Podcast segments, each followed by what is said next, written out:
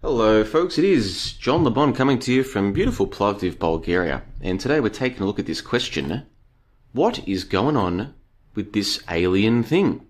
This was a thread that was submitted on the Conspiracy Nopol subreddit by Bronze Bomber 1.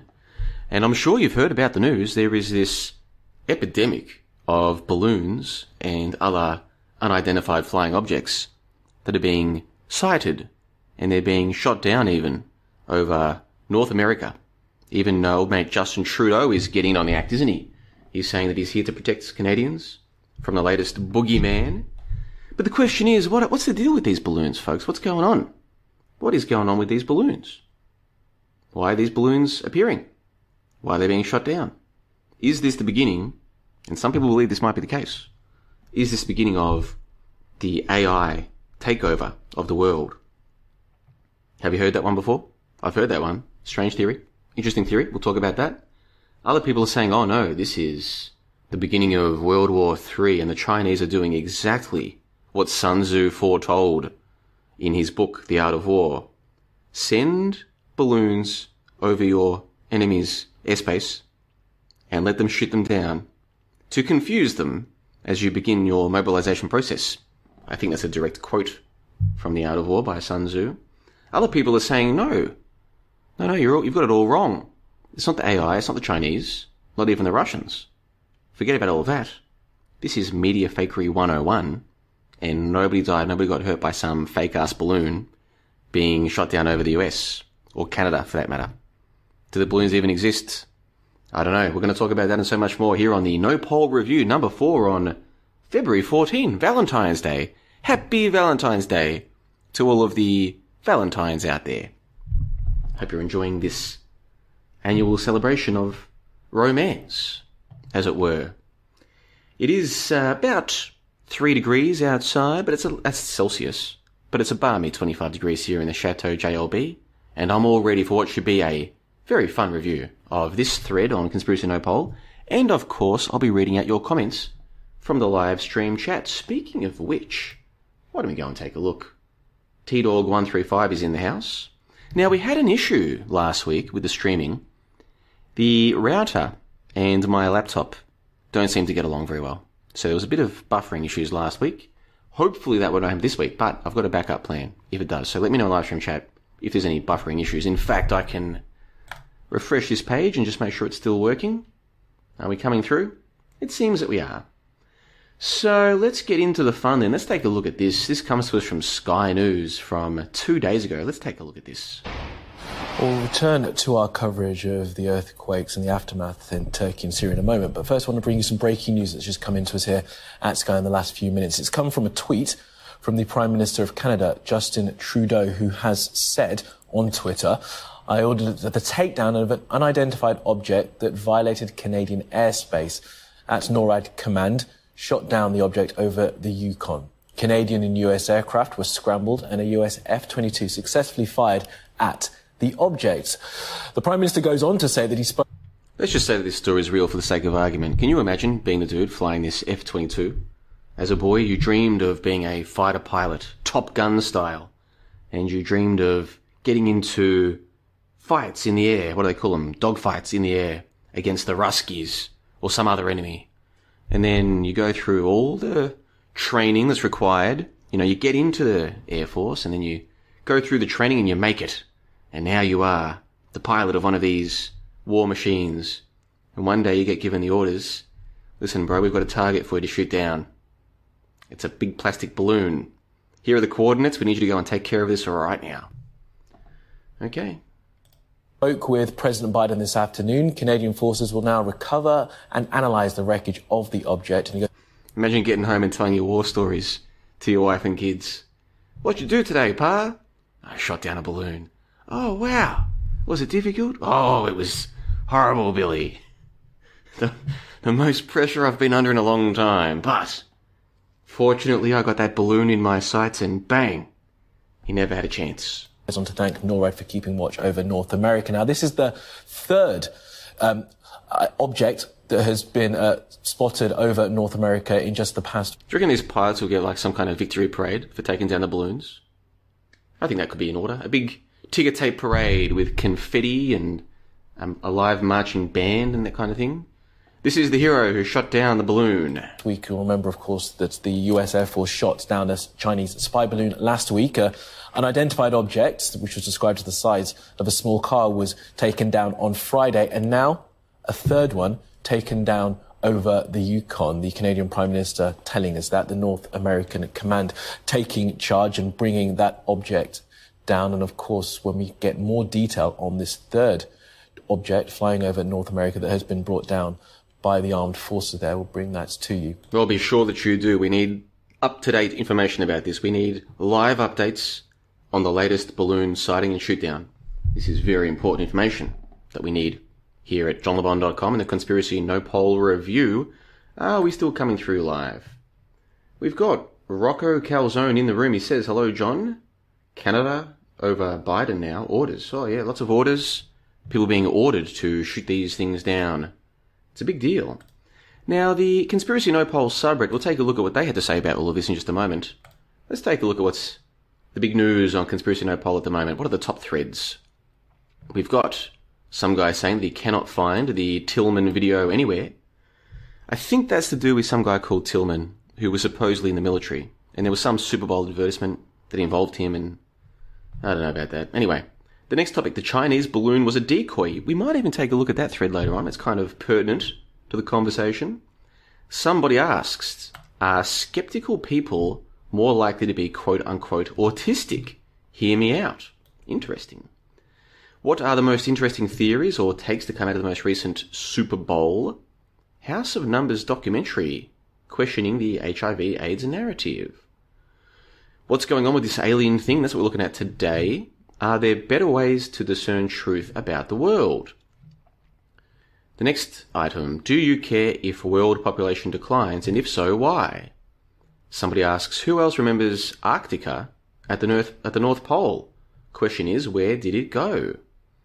The next one, is weed being normalized and promoted in the Western world? If so, why? Somebody asks, no, somebody says, why I think the Loosh Farm theory is incorrect. Hmm, lots of different things being discussed over conspiracy nopol. Yeah, yeah, boy. Let's take a look at one more of these news stories. This one's from seven days ago. This is from Inside Edition. This video has almost 400,000 views. Let's take a look. Talk about the catch of the day. It's the Chinese spy balloon found by the U.S. Now, I do release these as MP3s as well the next day. So if you are listening to this as the MP3, you can't see what's on the screen. So it's a good thing that I'm going to explain it to you right now. In the middle of the screen, they've got a boat. It looks like a, a Coast Guard small kind of patrol boat. And they've put a big red circle around the Chinese spy balloon, which is a good thing because otherwise you wouldn't know it's a spy balloon. It just looks like a clump of white plastic about the size of, I don't know, uh, let me think of a comparison. A small table. Imagine you took a tabletop and then you took a bunch of plastic to make it the same volume as that tabletop. That is what is on the front of this boat, and we're being told that that, that thing there is the Chinese spy balloon that was shot down. Well, I tell you what, it's a good thing they sent that F 22 to go and take care of it because I could have seen that thing causing a lot of problems for a lot of people. Navy. The U.S. Navy coming in with the China balloon. You can see balloon fabric on the boat deck and boxes being unloaded on the dock. The balloon was discovered off North Myrtle Beach, South Carolina. Debris from the shootdown lies scattered across seven miles. Some of it's intact. They'll be able to. They've got an intelligence expert. His name is Raymond Scott McCord. He's, according to this little graphic they've got underneath his face, it says intelligence expert. I wonder how you become an intelligence expert. An expert in intelligence. Easily determine what it was and what it was used. He's wearing a very nice uh, suit. He's got his shirt buttoned all the way up to the top. And behind him is some photographs, some black and white photographs, a newspaper clipping. Can't make out what the headline is, but maybe he was quoted in that newspaper clipping. Looks about 30 years old. For the clipping, not the expert. He was about 70. We're learning more about the stunning moment the spy balloon was shot out of the sky. Take that, spy balloon. You want to fly over our airspace? You think you can get away with it? You got another thing coming, son. We've got F 22s trained just for problems like you. Take A a, look at stunning this. moment, the Bang. spy balloon was shot out of the sky. Rank one, splash one. That is a take kill. That is a take kill. We got you, balloon. These, these balloons are getting uppity. Need to be taken care of. Rank one, splash one. That is a take kill. We have eyes on the balloon falling. Hundreds on the ground watch the Top Gun drama unfold. that um, plane just hit a, had a strike. The moment of impact was captured by photographer John Snyder. I walked out to the driveway in the front yard and I was like, oh, hey, there's the balloon. Minutes after he What are the odds of that? set up his camera, the missile struck. I knew I had got the shot. That's basically all it was, being in the right place at the Now, here's what doesn't make sense to me. Here's one of a number of things that don't make sense to me. It's a giant plastic balloon. So what are they going to do? Shoot a missile at? Like, let's just. I know there are questions about how many of these missiles are even legitimate, and that's a fair thing to question. Let's just say, for the sake of argument, they've got the missiles Independence Day style. Are these missiles? Do they? Are they meant to explode? Are they meant to just fly through the balloon?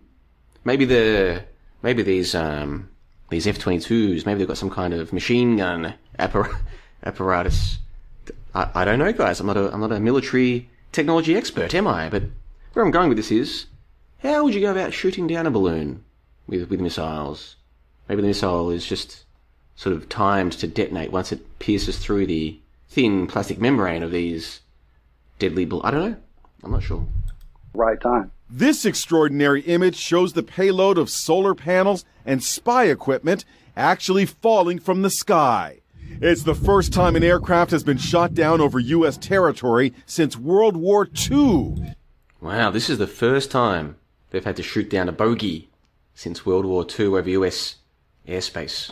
Now the recovered equipment may be an intelligence treasure trove for the U.S. Ooh, an intelligence treasure trove. Who knows what kind of intelligence? Hopefully they get what's his name over here. Let's get him back. Where's old mate, the expert? There he is. Maybe they'll get Raymond Scott McCord on the case. Hey Raymond, you're the intelligence expert. Here's the payload of solar panels. We think this might be a treasure trove, so we've given you top clearance, top secret clearance to analyze this payload. See how much intelligence you can get for us. We might be able to crack the Chinese the Chinese code or the AI code. This could be AI. This could be the AI using the Chinese as a front man, as a fall guy for their dastardly plans with the balloons. Goodness gracious me. Alright, so Jay Bird says another clown show. Yes, indeed. Uh, look, we'll get into the more serious discussion in a moment because this is a very serious topic. Let's not kid ourselves here. This is very important stuff. But just looking at what we've looked at so far, you could be forgiven for thinking this was all one giant kind of um, avant-garde performance piece, couldn't you? Yes, indeed. Xmas Eve in the live chat says, remember, they also said that Roswell was a balloon. Oh, yeah, did they? I kind of don't really remember that one. Never. I've never really looked into the whole Roswell thing in much detail, have I? When was Roswell? Back in the 50s, was it? Was it the 40s or the 50s? Let's go and find out. Roswell incident. Let's take a look at old Roswell. 47, apparently. Let's zoom in for those of you watching at home. For those of you who are just listening to the MP3, I will read this out too. This is Roswell incident from our friends at Wikipedia. Let's take a look here.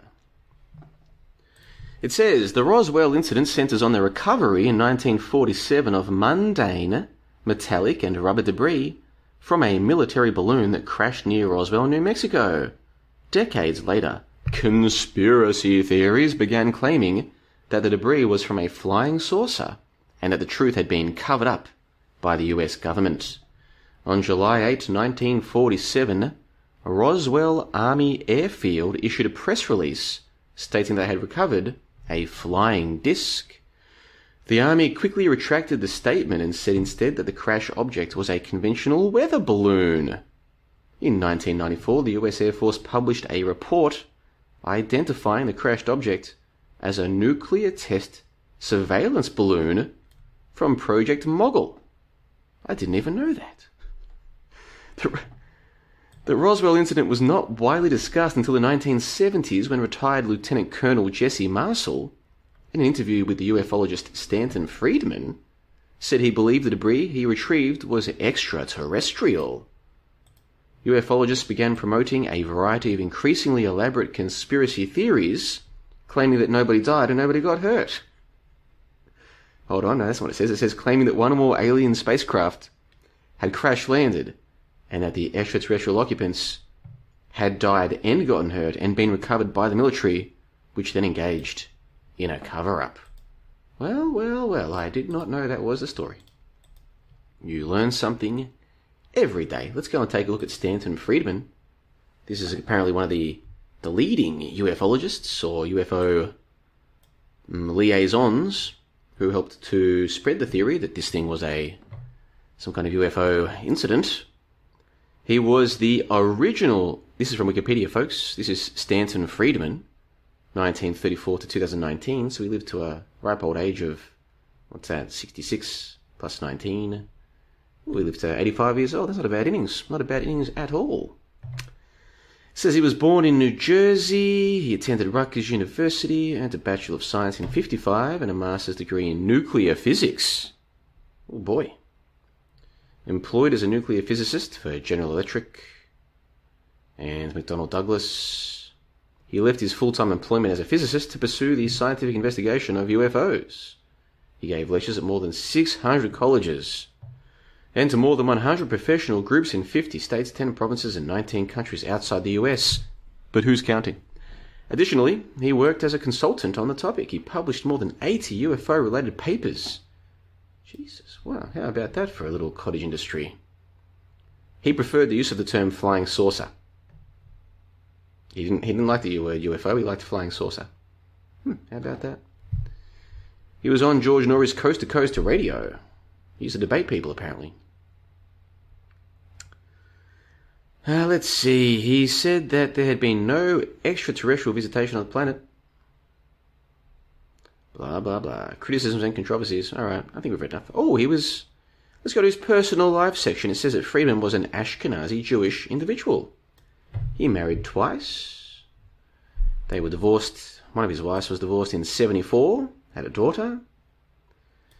And he died in Toronto, in an airport.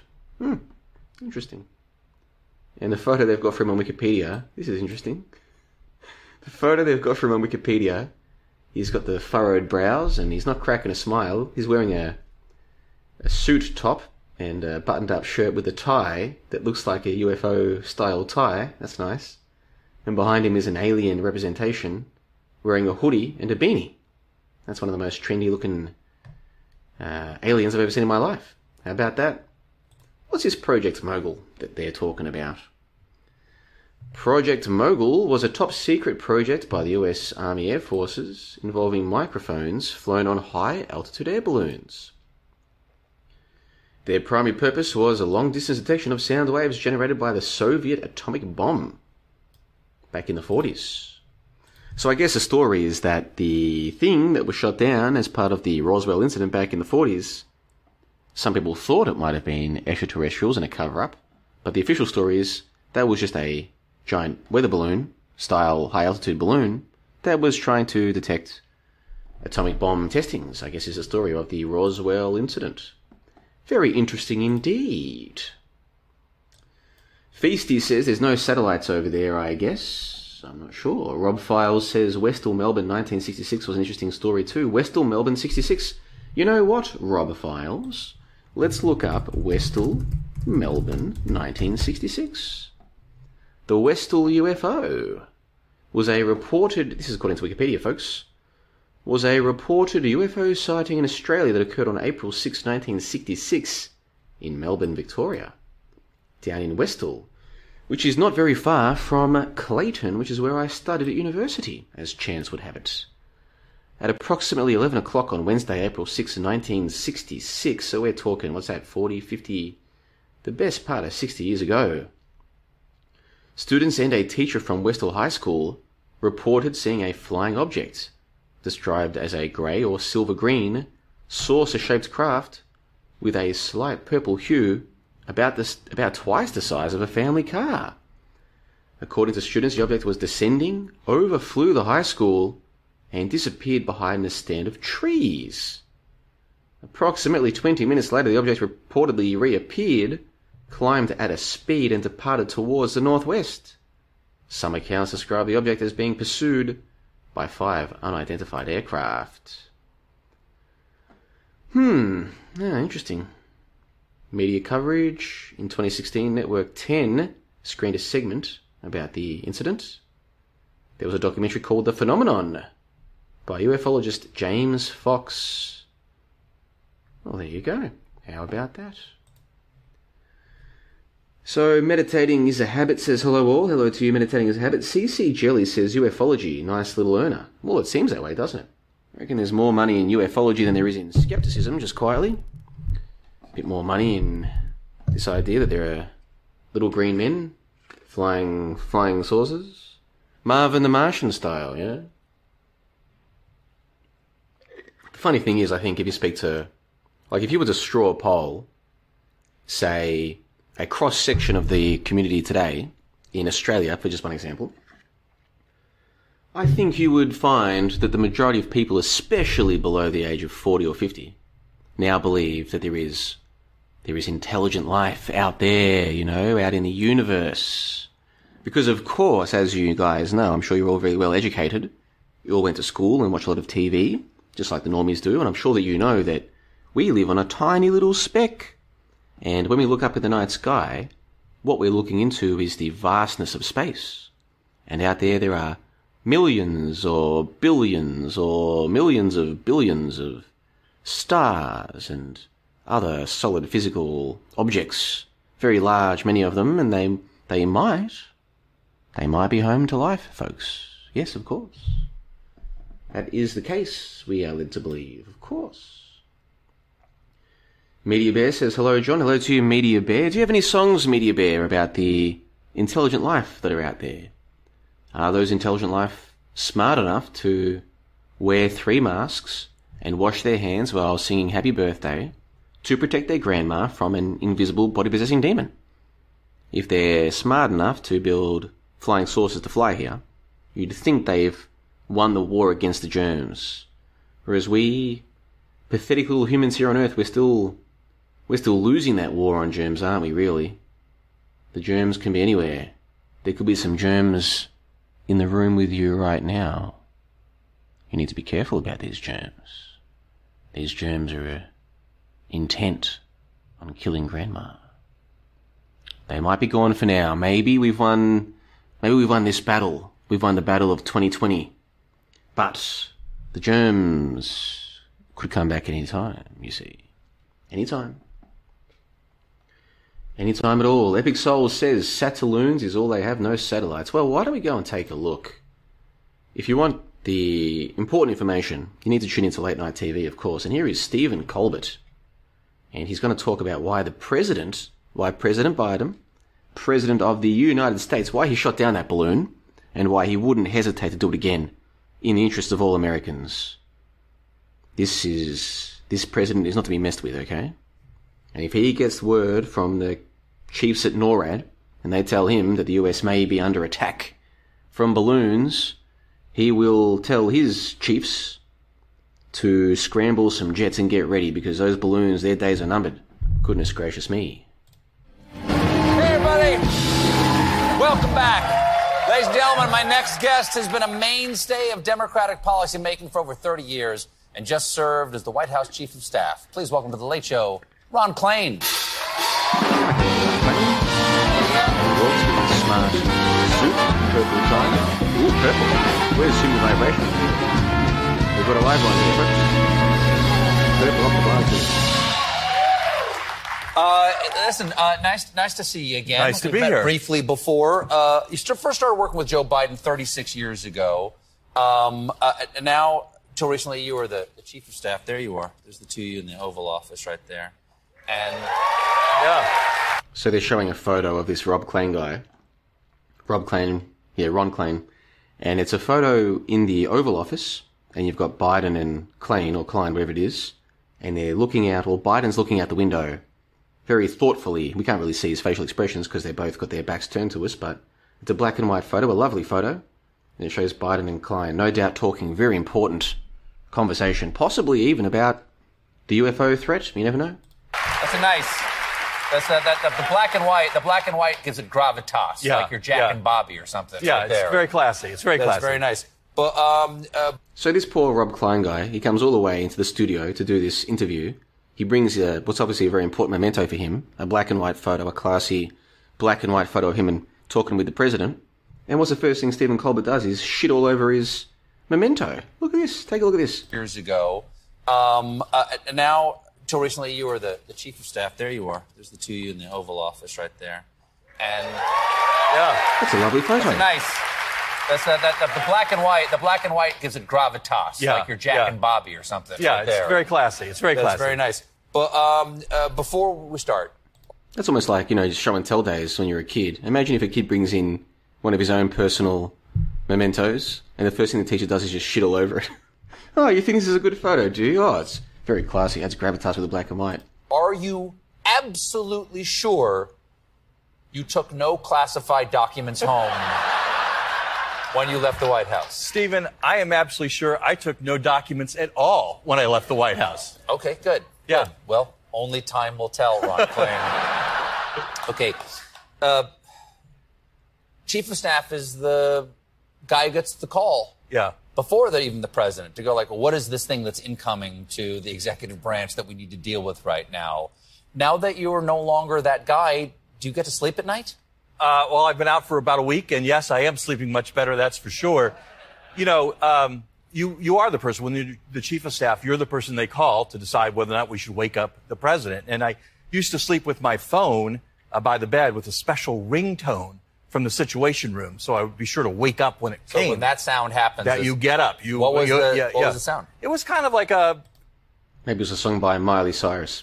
That's a huge song right now here in Bulgaria, probably in your country as well, actually. You know that Miley Cyrus song about, I can buy myself flowers, I can hold my hand. Maybe that was his. That was when he when that song was playing. He knew he had to get up and wake the president. When Miley Cyrus is playing, you know, a chimey kind of sound. Okay, yeah. Yeah. And so we went through a week last summer though where the phone rang dancing. every night.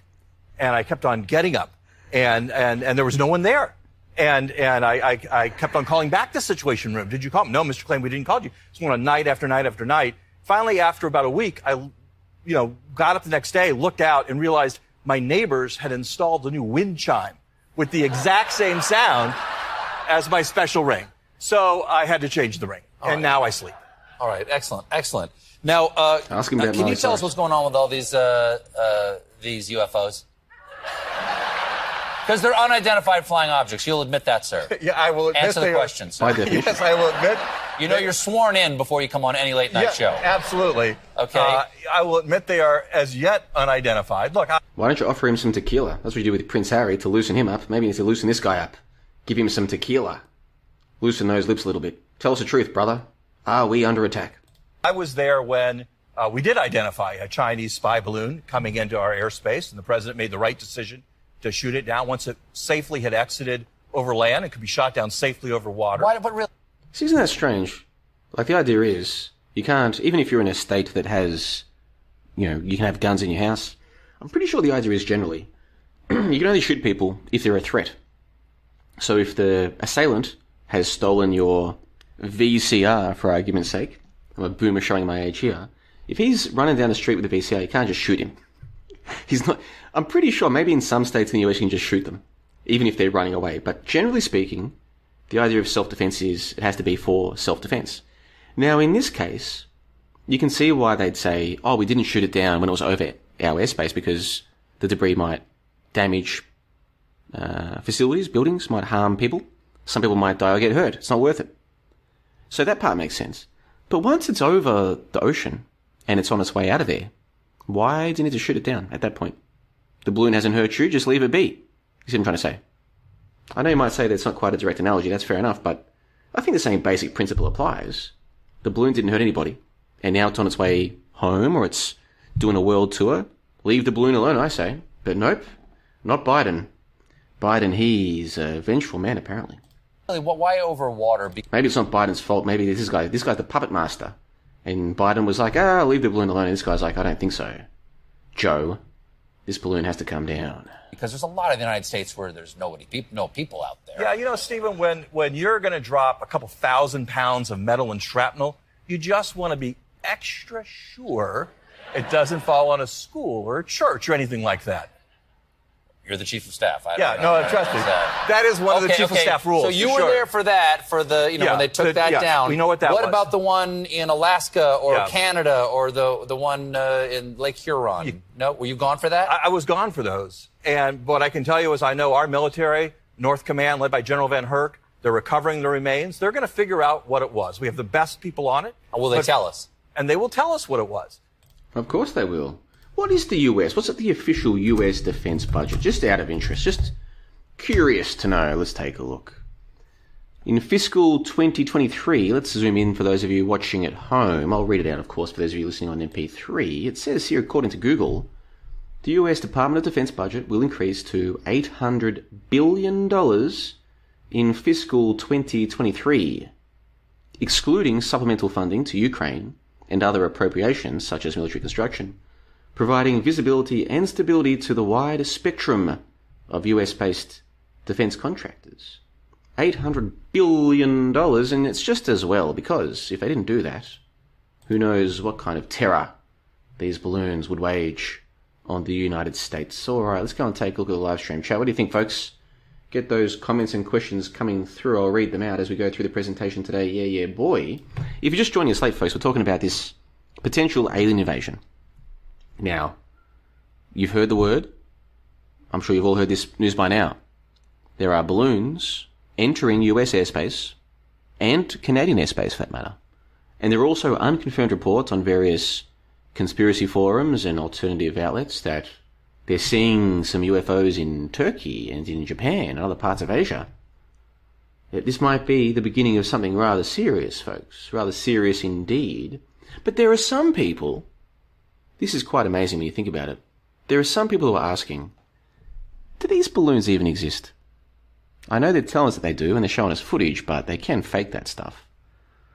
Is this, are these, are these false flag balloons, perhaps? This is a false flag hoax, NDNGH style. We're living in a post-truth world, folks. Post-truth world. I don't know. So, by the end of this presentation, we hope to get to the bottom of this. What do you think about this? What do they think about this over at Conspiracy Nopol? What do they think about this in the live stream chat? We're going to get to the bottom of this, folks. I'm going to tell you right now. And we'll do something else as well. I'll jump into the Discord at johnlebon.com. If you are on that Discord server, feel free to come and jump in live and you can tell me your thoughts about all of this. What is going on with the balloons? Alright, let's take a look at the live stream chat. Meditating is a habit says I could talk all day about Roswell. Well, why is that? Are you a bit of a Roswell expert, are you? Roswell. Let's see. Media Bear says the demons have already landed. JT33 says JLB hello. Hello to you as well, JT. Napoleon Wilson from fakeologist.com. He says they shot down Oz's balloon. Not really sure what he's talking about there. Which says, What are these women babbling about? He's referring, I think, to Stephen Colbert and Ron Klain. Few people, I'm trying to read as many comments as I can here, folks. Linda Curtis says, The power of Babel. Rocco Calzone says, Why shoot it down? Just grab it. It's a, it's a balloon.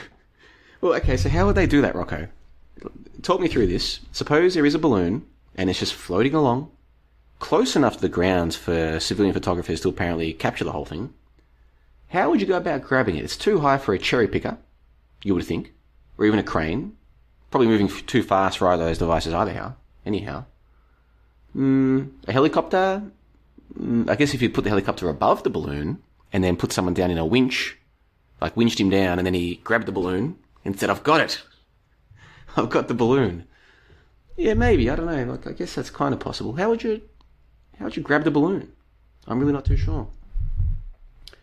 Meditating as a habit says, "Oh yeah, I've got a Roswellology PhD. Interesting." Chris Kinghorn says, "I've missed the start, and I've not been following this in the mainstream media.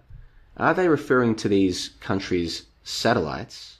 No, are they referring to these as foreign countries' satellites or outer spacecrafts?" That's a very good question, Chris Kinghorn.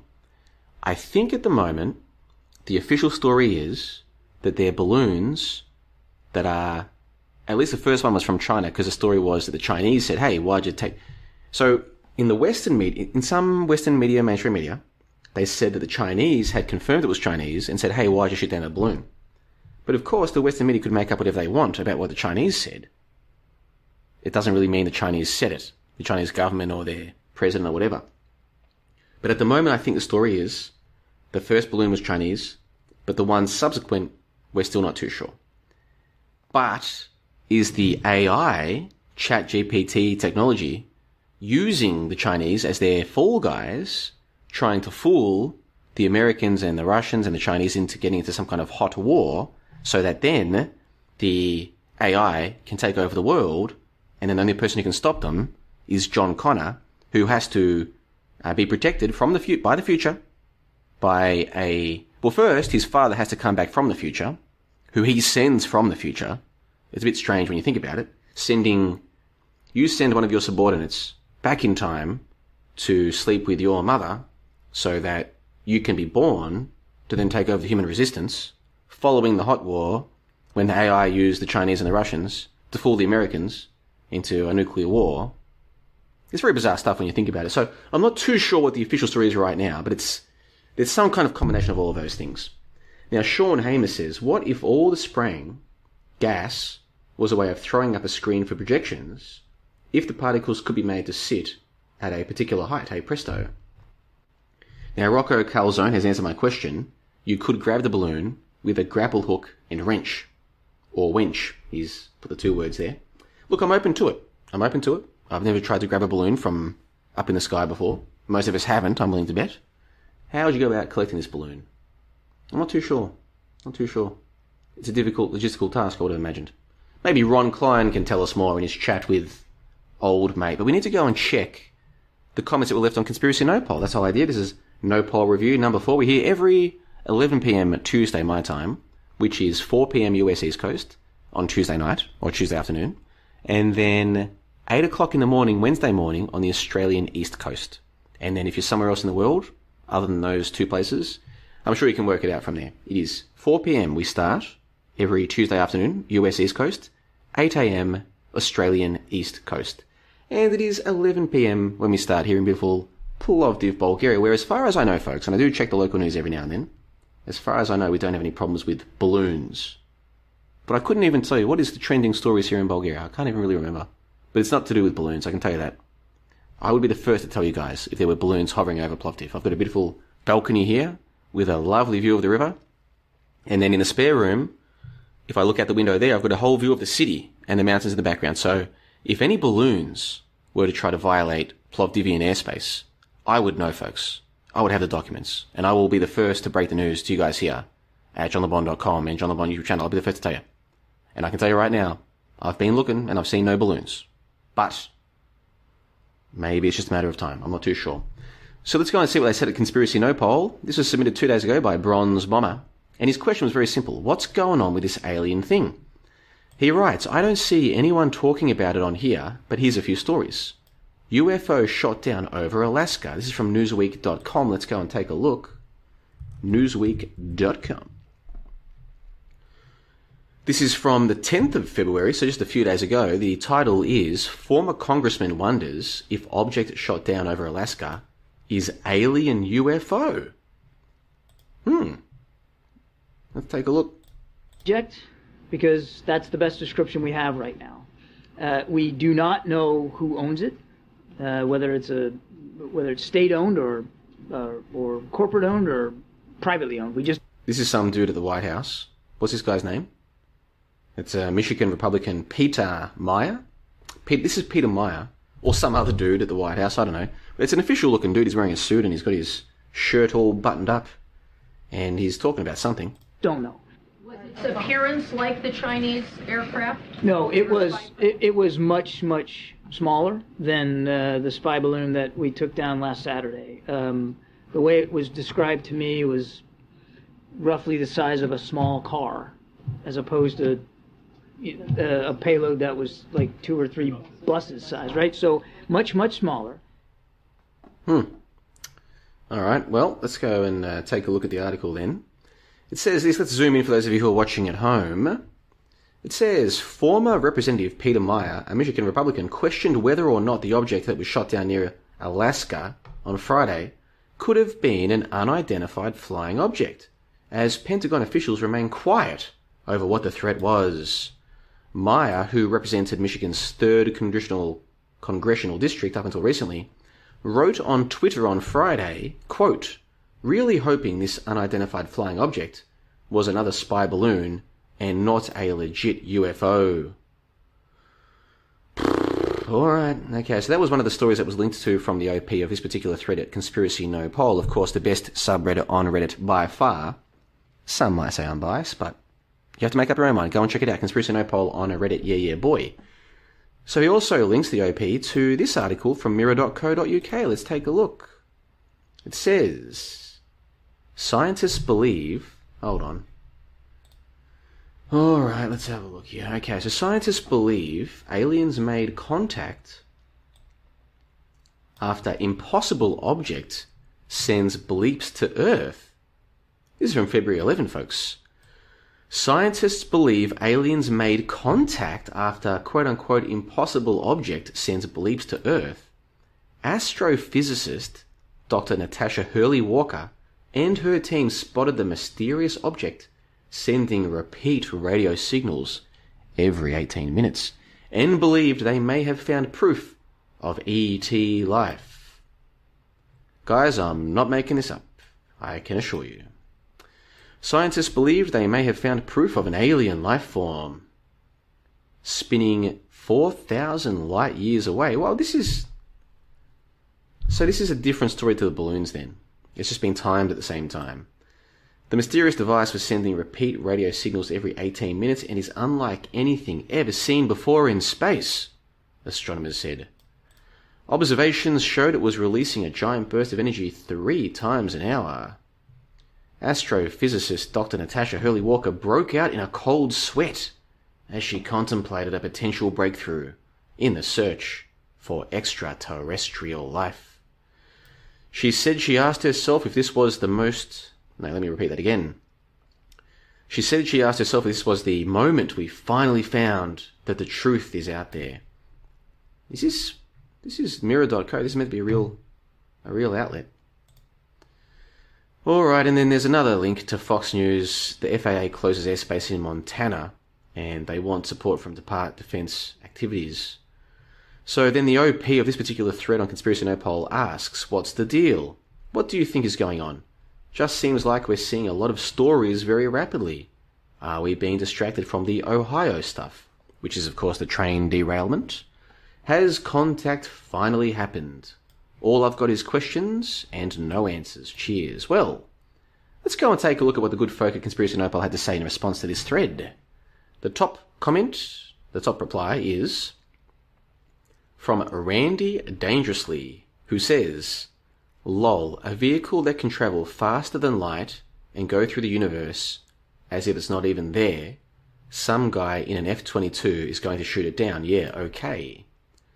The first reply to him is that would be as dumb as aliens announcing they are coming with crop circles to a planet full of water when said aliens are allergic to water. Somebody replies to him, it's called alien spaceship for a reason. What I mean UFO, like unidentified. Somebody says, I'm not saying that you're wrong and personally don't believe these are extraterrestrial UFOs, but if somebody was trying to make contact in a non hostile way, sending a defenseless craft with info and messages and communications on it would be a way to do that. Just like Sun Tzu said. Fool them, this is from The Art of War. Sun Tzu said that to confuse your enemy, send a plastic balloon with communications that appear to be from UFOs, from aliens. That'll really fool Biden and his crew. They won't know what hit them. Somebody says, why couldn't we shoot them down? And then somebody says, well, if a spacecraft can break the rules of physics, then puny bullets explosives would have no effect. So it would appear that the first comment chain on this conspiracy nopol thread is people debating why would the aliens do this, and if they did, how could our conventional weapons possibly match the alien weapons so they're, they're putting their minds in, well, let's just say this is real. Let's think through what would happen in a balloon versus F 22 battle. Interesting. So the next major response is from Sator Triple Seven. They say that this is Project Blue Beam. And then Grok the Fnords says Project Blue Beam is nonsense. You think the people running the US and China are going to agree to merge their nations and sing Kumbaya together because the CIA makes a lesser, no, a laser light show that looks like some flying saucers? Come on, people, try to think critically, he says. And then someone mentions COVID. I'm not really sure that's relevant. So the next major response, because I'm reading these as the major responses, then the comments to the major response. You know how uh, Reddit works? You get the like so somebody posts a thread, then the initial replies can then have further replies to the reply. So I'm trying to read the chains in a relatively logical way. So this is the third top reply to the OP. This comes from Impressive Gas 8407.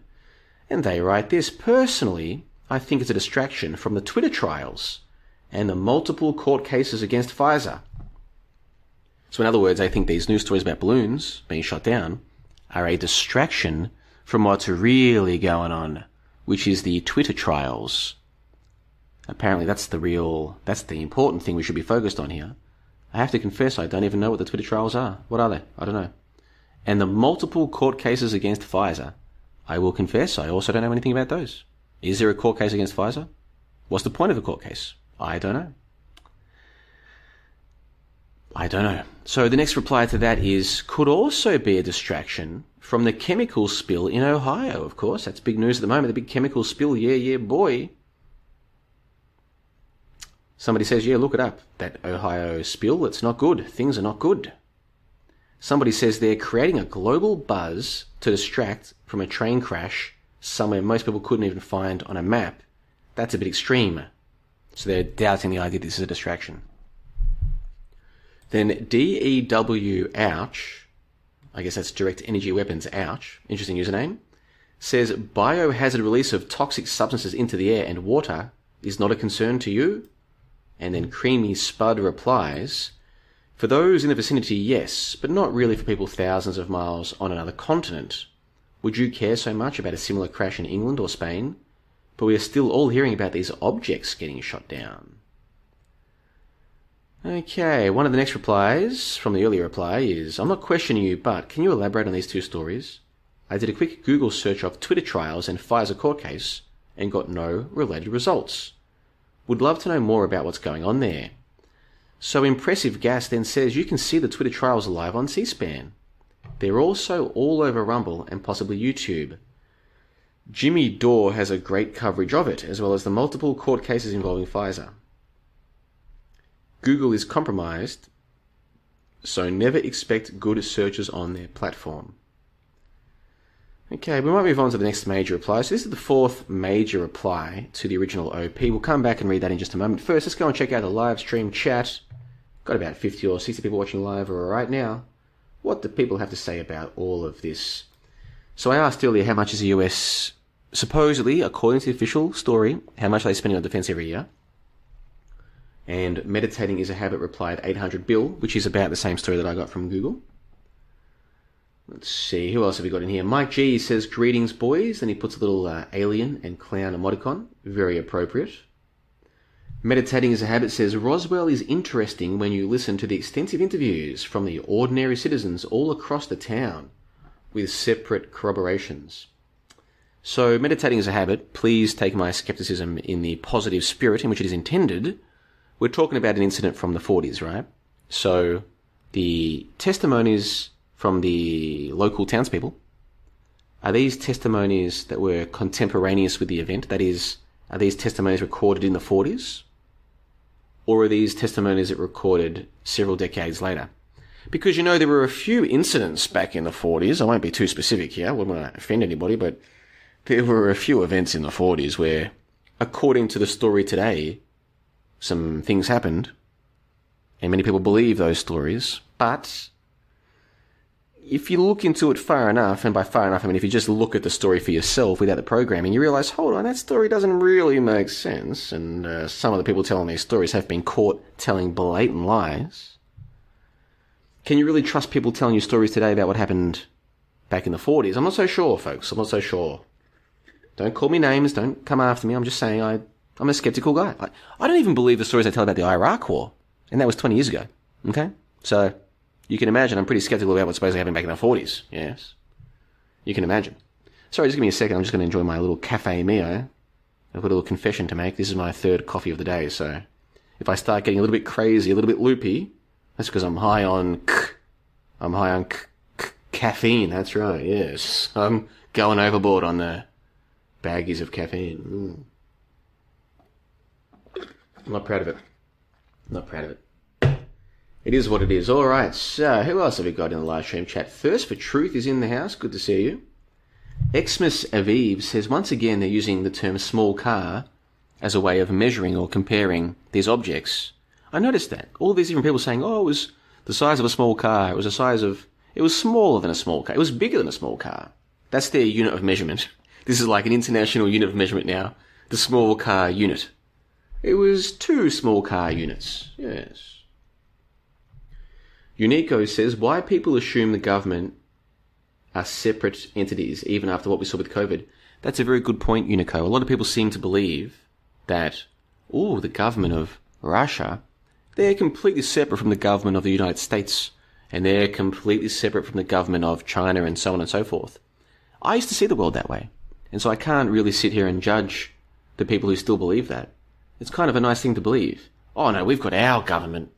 And yes, sometimes they're a bit corrupt, but they've got our, overall, they've got our nation's best interests at heart because, you know, there are other governments out there who would seek to attack us, to enslave us.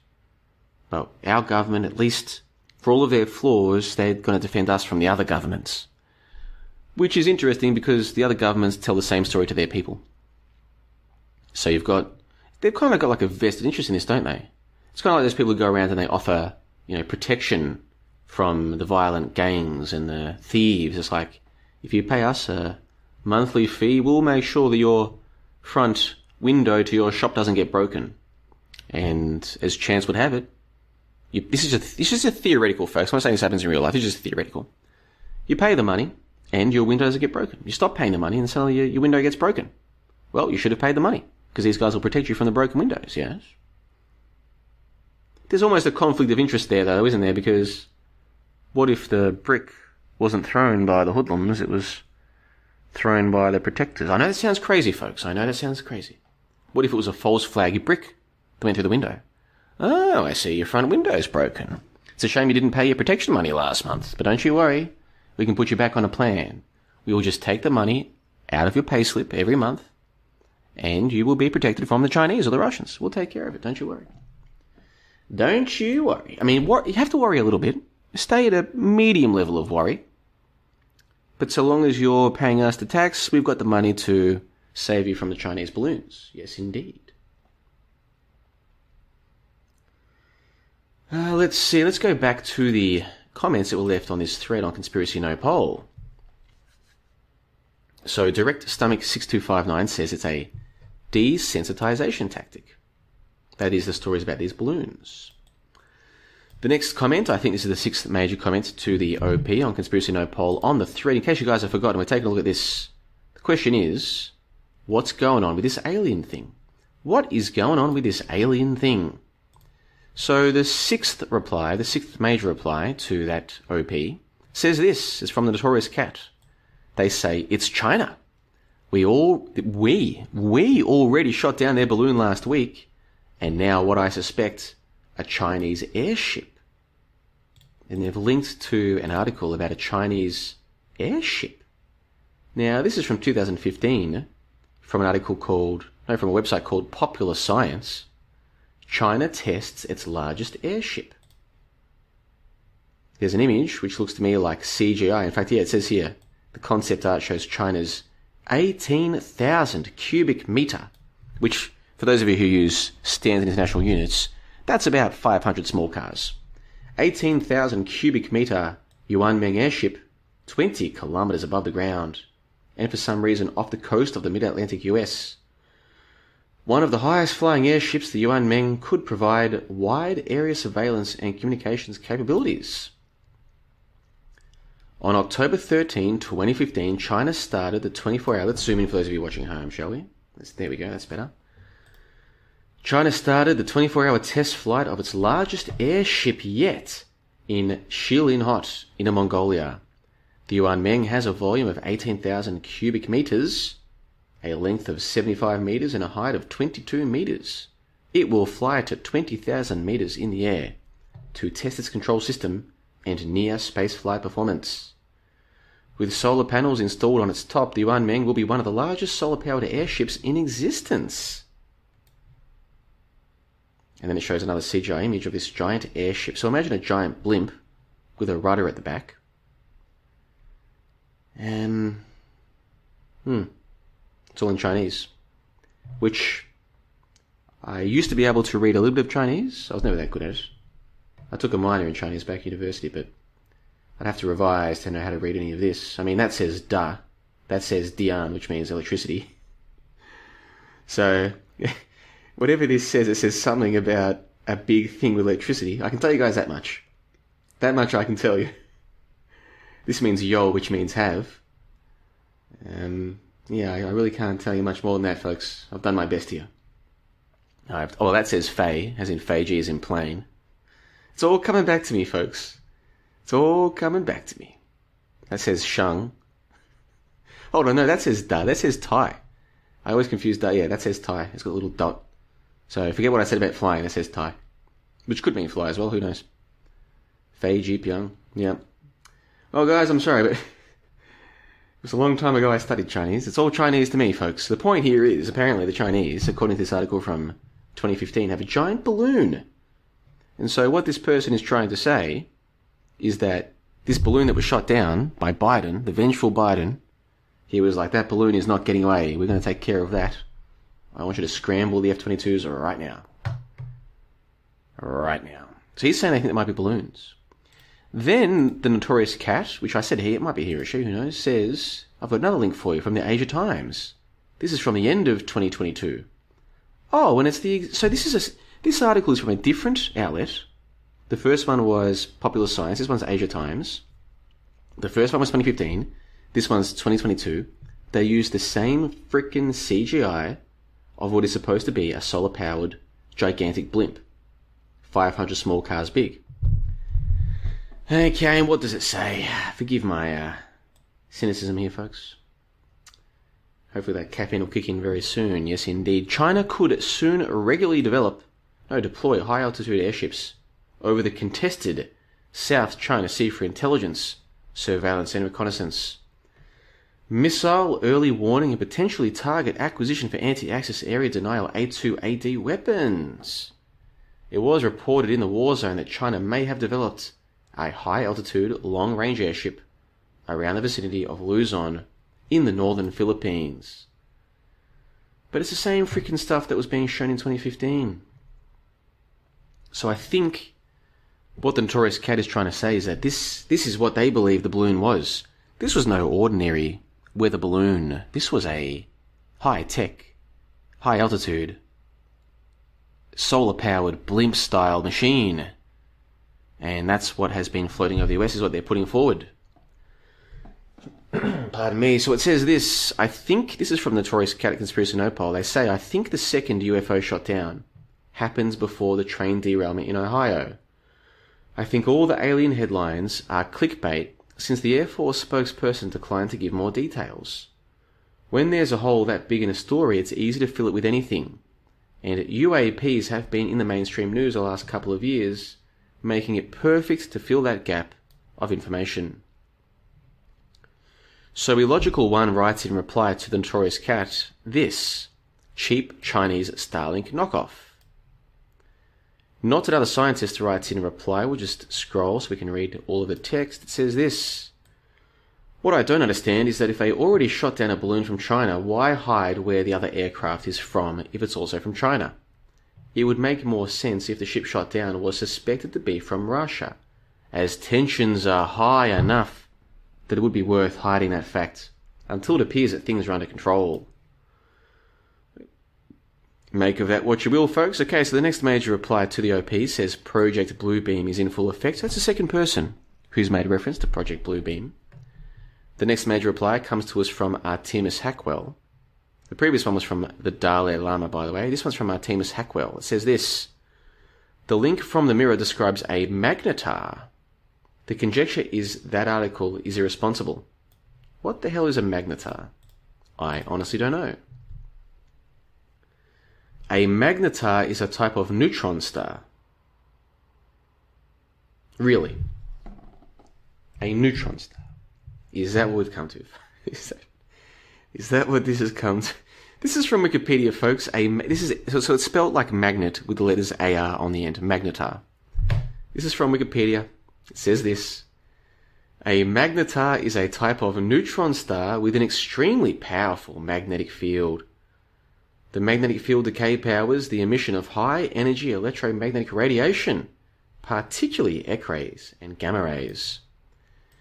The existence of magnetars was proposed in 1992, folks. It was proposed in 92 by Bobby Duncan and Christopher Thompson.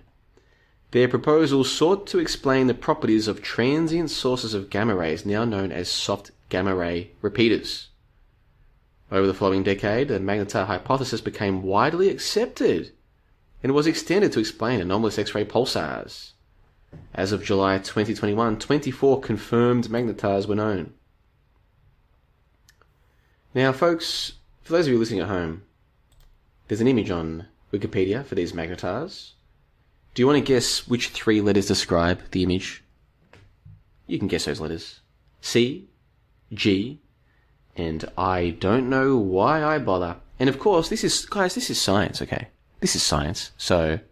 JLB, JLB, how come you're being so dismissive of the science? Eh, do you really think they would lie about a type of neutron star with a really powerful magnetic field? Are you saying all the astrophysicists are in on it? No, I'm not saying they're in on it there, folks. I think they're more akin to useful idiots who just regurgitate whatever they've been programmed to regurgitate at university. Because some people have this idea in their heads that if someone goes and does a science degree, or they go into an astrophysics uh, master's or PhD or what have you, that they're doing scientific discoveries of their own. They're doing, they're performing experiments and they're double checking what they've been. That's not how it works, folks. That's not how it works. Okay. They might do a few labs with some basic experiments.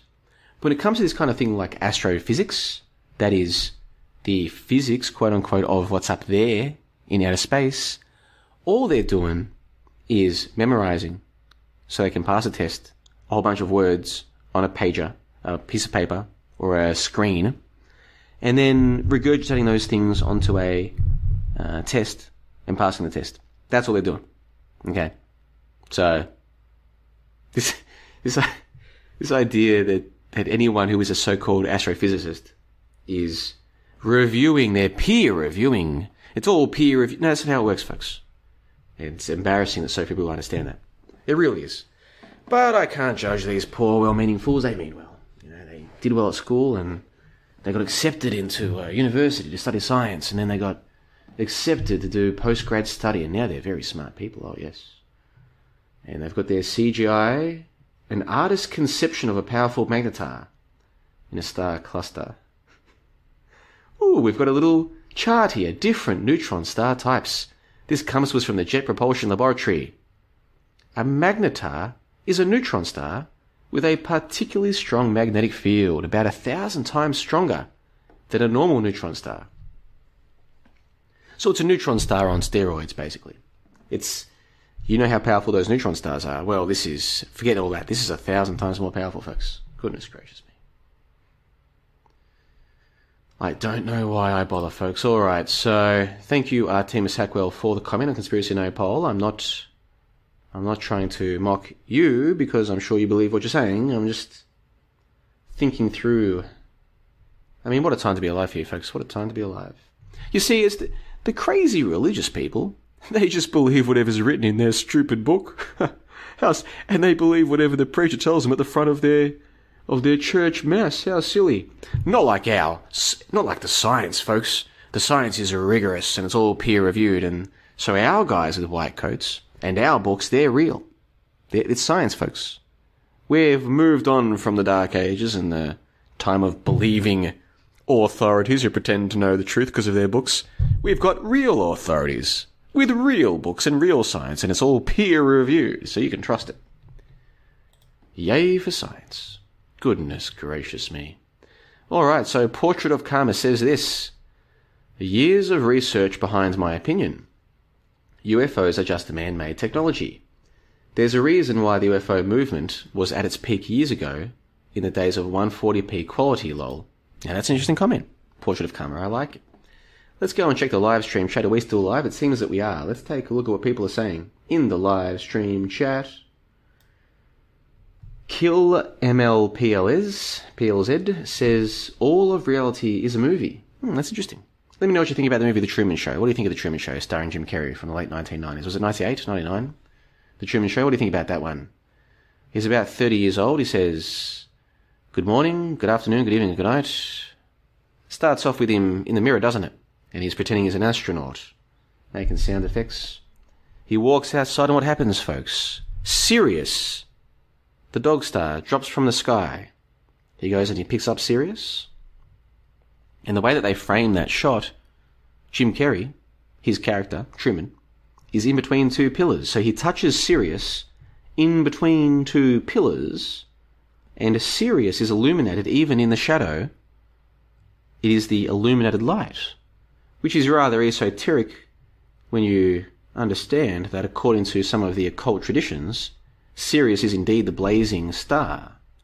It is the star of initiation. And so Jim Carrey, Truman, begins his initiation when he touches Sirius. And so begins the story of a man 30 years old becoming initiated into the fact that his life is not what he has been led to believe. Even his own wife is lying to him. Even his own mother was lying to him. Can you imagine, folks, if your own mother was lying to you your entire life until you were 30 years old about who you really are and where you really come from? Can you imagine what it must have been like for poor Truman to begin his initiation and find out that his whole life was a lie? Even his own mother was lying the whole time. Mm-mm-mm. All on the silver screen, folks. Not real life, of course. Not real life, all just on the silver screen. Yeah, yeah, boy. Who else have we got in there? Jaybird JB says experts say, scientists agree, doctors approved. It's all a bunch of horse. And then a little poo emoticon. The horse emoticon and the poo, the smiling poo emoticon. Yeah, yeah, boy. Get your comments and questions coming through here, folks. What do you think about this? So, let me put an idea to you. You tell me what you think in the live stream chat. I believe that just a couple of generations ago, the majority of people still did not believe that there was life out there. Okay? They didn't believe it. Some might have thought it was possible, but they didn't really believe in it. But somehow or other, over the last generation or two, a lot of people seem to have been conditioned to believe, one, that outer space is a real place where people can really go. Two, people have really gone there. Three, life forms from out there could come here. And four, maybe they already have.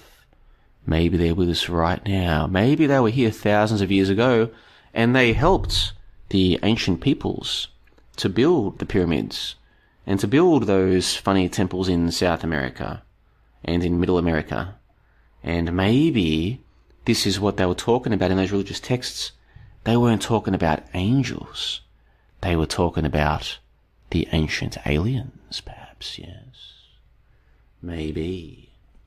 And so it seems to me now, at least in the Western world, I can't speak about what the East believe. I can barely even tell you what they believe here in. You know what? Next time I'm out, I'm going to ask some Bulgarians, do you believe in aliens? I'm going to ask them straight up. I'm going to ask them straight to their face. I'm going to say, listen, I'm going to ask you a question. Do you believe in aliens? And I hope they're going to say no. That's what I hope they're going to say. But I've got a bad feeling that if they're under the age of about 30 or 40, they'll be like, yeah, of course. There's too many, there's too many star systems out there. There's millions or thousands of millions, there could be billions of stars, and some of them have planets in the Goldilocks zone, and there has to be life out there. We can't be all alone here on Earth. And I'm like, you know what? I do. I, sometimes I do feel all alone here on Earth. I'll be honest with you. Sometimes I do. Some of the nonsense I hear from these people. Goodness gracious me. So what do you think, folks? What do you think? Do you think there's uh, do you think there's life out there, folks? And if not, why do you think all the people around you believe it? Remember back in the day, X Files was like this fringe show. X Files was like a, you know, it was like a fringe, you know, fringe ideas and what have you. And I think the average person today more or less believes a lot of what was in the X Files. Not necessarily like the monsters and stuff, but you know, the monster of the week or whatever. But just this general idea of government agencies and uh, aliens and cover-ups and what have you. Pop culture has a way to seek to seep through into the collective consciousness, doesn't it? How many movies have been made about space and aliens? Man, when I was a kid, you know, it was a really big movie when I was a kid. I must have watched it at least a dozen times. At least a dozen times. I watched Independence Day over and over again. I thought it was great. I thought it was fantastic. We're going to live on. We're going to survive. Today is our Independence Day. Yeah! That crazy dude. Remember how all those guys were mocking the crazy dude about being probed by aliens? Then it turns out he was right all along. Then they put him into a fighter jet and he says, Hello, boys, I'm back. Flies into the alien spaceship, blows it up. I probably haven't seen that film in 20 years, but I still remember a lot of the key scenes, like when they blow up the White House. And uh, the White House just gets, you know, destroyed by the alien beam. And uh, oh, that's right. How do they? That's right. They take down the the aliens with a computer virus. How about that? These aliens travel right across the universe, wiping out civilizations like locusts, and then they get undone by a computer virus. Probably didn't even see it coming. Didn't even see it coming. Alright, Xmas Eve Eve says, JLB, this is the best thing you've ever done. Well done for connecting the two. Uh, well, on the one hand, I appreciate what appears to be a compliment, but you know I've been doing this for eight years, so if you think this stream is the best thing I've ever done, that's it's probably not as much of a compliment as you as you might uh, think. And when you say well done connecting the two, what two things have I connected here? Not, I'm not being a smart ass, I'm being quite serious, but which two things are you referring to? I'm not really sure what I've connected here. Other than, uh, well, anyhow. Alfred Killian says, Of course there is life out there. I hope you are joking. Paul Brim says, Maybe from breakaway civilizations, but not from a non existent space. Jaybird says, I want to believe. Hmm, interesting. Well, we've got about 50 or 60 people watching live around the world here for this Nopol review number four. I do appreciate all the comments and questions coming through. Keep them coming through. Let's take a look at another one of these stories. This is from WFAA. This has 200,000 views. This is ABC 8, I believe, in America. Let's just take a quick look at this story to identify. Right now, the government is working to identify yet another object in the sky. There have now been three objects shot down in a week, and there were worries that a fourth might have been spotted in Montana. A U.S. fighter jet working with the North American Aerospace Defense Command also shot down an object over Canada Saturday. It comes just one day after the U.S. took out an object over Alaska.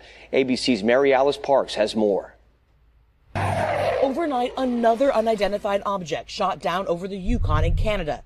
Just a day after a U.S. fighter jet shot down an object off the northern edge of Alaska. These back-to-back mysterious objects raising urgent questions about who owns these aircraft and where they could be from. The object over Canada first detected Friday night. Canadian and U.S. planes scrambling to scope it out. President Biden speaking to Canadian Prime Minister Justin Trudeau, giving the green light for a U.S. F-22 fighter to take the shot. Would you like to be a hot air balloon operator right now? Imagine that. Imagine if your business is to take bookings, especially on Valentine's Day. Some people do this, um, like a romantic, wake up really early and get in a hot air balloon. Costs a few hundred dollars. At least in Australia, it's pretty expensive. Probably in your country as well. It's like a romantic thing. You get up high in the sky and the sun's coming up and it's, it's a very romantic thing for Valentine's Day especially. Imagine being an operator of one of those businesses you would imagine, especially in America, their bookings might have taken a little bit of a hit over the past week. Do you know what I mean? Who would want to be in a hot air balloon right now? In North America. Unless maybe things aren't going so well in the relationship. Maybe this is just the way to sort problems out, you know what I mean? Honey, we're going on a hot air balloon ride. But I've heard that there's, oh, don't worry about it, we'll be fine. Have to wake up early for the hot air balloon ride. You know what I mean? This is one way out of a toxic relationship, I imagine. But imagine running the hot air balloon business. Just getting calls left, right, and centre. Yeah, look, we booked for Feb 14. Can we get our deposit back on that? Oh, we just, we've fallen a bit sick actually. Yeah, we just can't make it. Uh, are you cancelling because of these balloons being shot down? No, no, no. We, we've fallen sick. It says on your website we can still get our deposit back if we're sick. All right. What's your booking number? Goodness gracious me. Canadian officials saying the small cylindrical object was flying at approximately 40,000 feet. Trudeau thanking the long-standing partnership that monitors the sky and the sea, writing, Thank you, NORAD, for keeping the watch over North America. They don't want to be caught off guard again having a balloon float through sovereign airspace when they didn't know about it. So Yeah, you don't want to be caught off guard by these balloons just floating over your airspace. Imagine being caught off guard. Who knows what that balloon could do if you're not prepared for it? Who knows what it could do? These are serious. This is these balloons. I mean, especially if they're AI balloons, you don't know what they're thinking. You know what I'm trying to say? Who knows what their intent really is? That's the problem with these balloons. You don't really know what they're going to do next. It'd almost be better if they were Russian fighter jets or Chinese fighter jets. At least then you know you're dealing with the enemy. But these balloons, if they're unidentified, are they friend or are they foe? Do they come in peace? Are they coming to surveil? Are they coming to cause serious havoc? You don't know.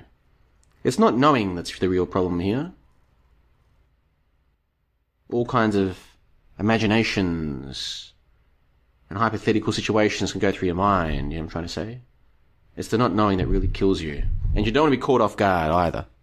So it's a good thing that NORAD is looking out for the Canadians, their Canadian friends to the north. So it may be shoot first, ask questions later. A joint recovery. Shoot first, ask questions later. And the balloon, all the balloons out there better be on notice too. The Americans are making it very clear. This is time for shoot first, ask questions later. So don't expect any clemency, any mercy, not even some time to explain why you're here. If we see you, you've got an F-22 coming your way. Real quick. We'll make one phone call to Ron Klain, or whoever replaced him. Ron Klain, his Miley Cyrus go off. He wakes up because that's the call. He goes and says, Biden, it's Miley time.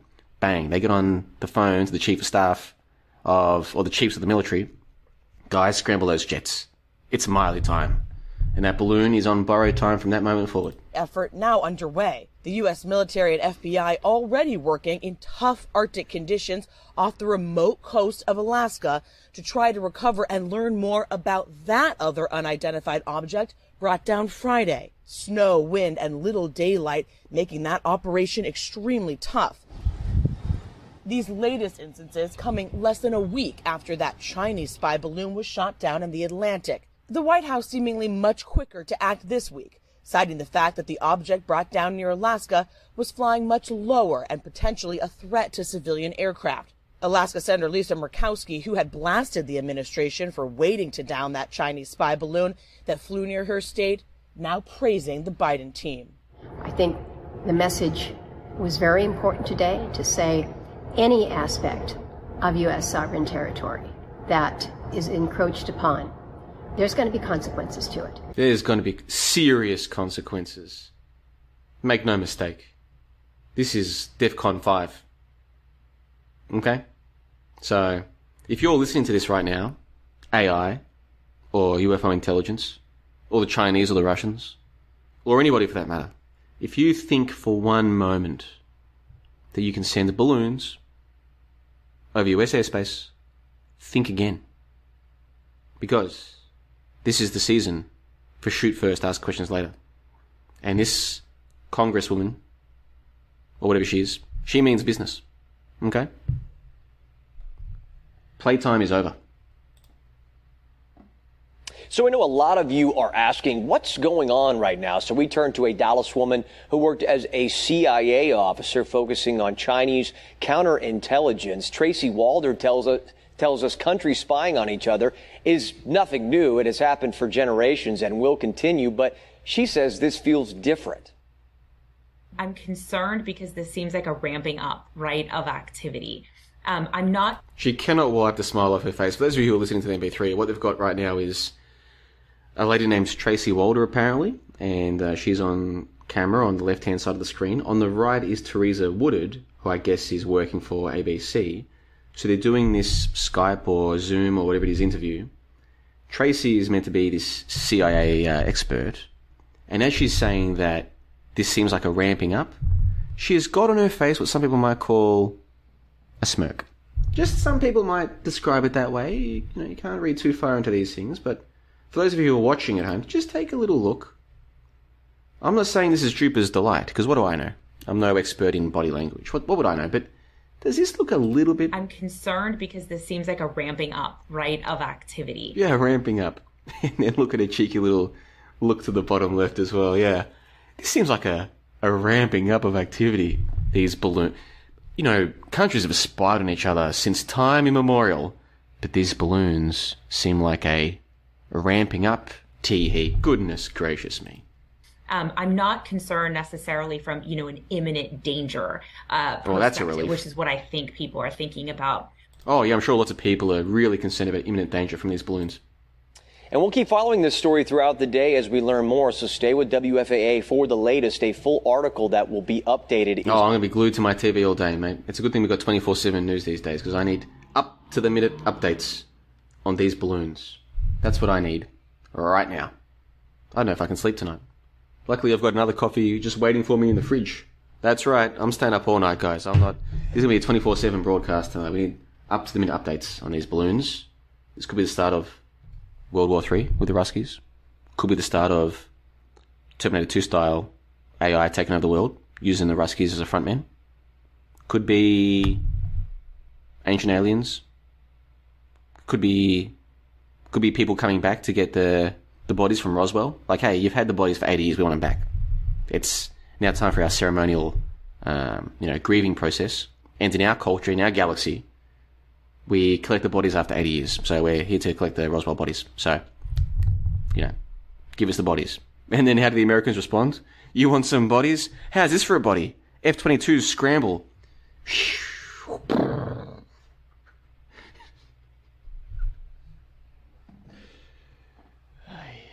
What a time to be alive, folks. What a time to be alive. Alright. What are people saying in the live stream chat? Let's go and find out. Let's go and find out what people are saying. In the live stream chat, meditating is a habit says, How dare you? Yes, how dare you? You know what I'm going to do, folks? I'm going to do it. Time for some sound effects. Let's go into silly season a little bit earlier this week than last week. Let's go and find it. Where's my Greta How Dare You? There it is. How dare you? How dare you? Yep, how dare you? Alright, let's go back to the live stream chat. What are the people saying? Let's go and take a look. Yeah, yeah, boy. In fact, I'll even zoom in. So those of you watching at home can see what I'm seeing. In the live stream chat. Linda Curtis says kids' birthday parties are suspect in 2023. Yeah, how, how do you have that conversation with little Billy? He wants his helium balloons, and it's like, uh, honey, if we give you the helium balloons, remember you can't go outside this year. Okay? Because remember last year, one of the balloons got outside the door and they just disappeared over the neighbour's fence? We can't risk it this year, little Billy, so you have to promise me no taking the balloons outside. But, Ma, Billy, this is a national security emergency right now. We don't want to be targeted by NORAD. They might track it back to us. Yes, indeed. Alright, what else we got going on over here? How come I can't scroll up? Oh, there we go. Linda Curtis says no balloon died, no balloon cried. Yeah, nobody died, nobody got hurt, I would imagine. Nothing got shot, nothing happened. Paul Brim says it looks like a faint little smirk. Well, how could any sane person not find this whole story a little bit amusing? I mean, I'm embarrassed to even be sitting here right now. I'm embarrassed.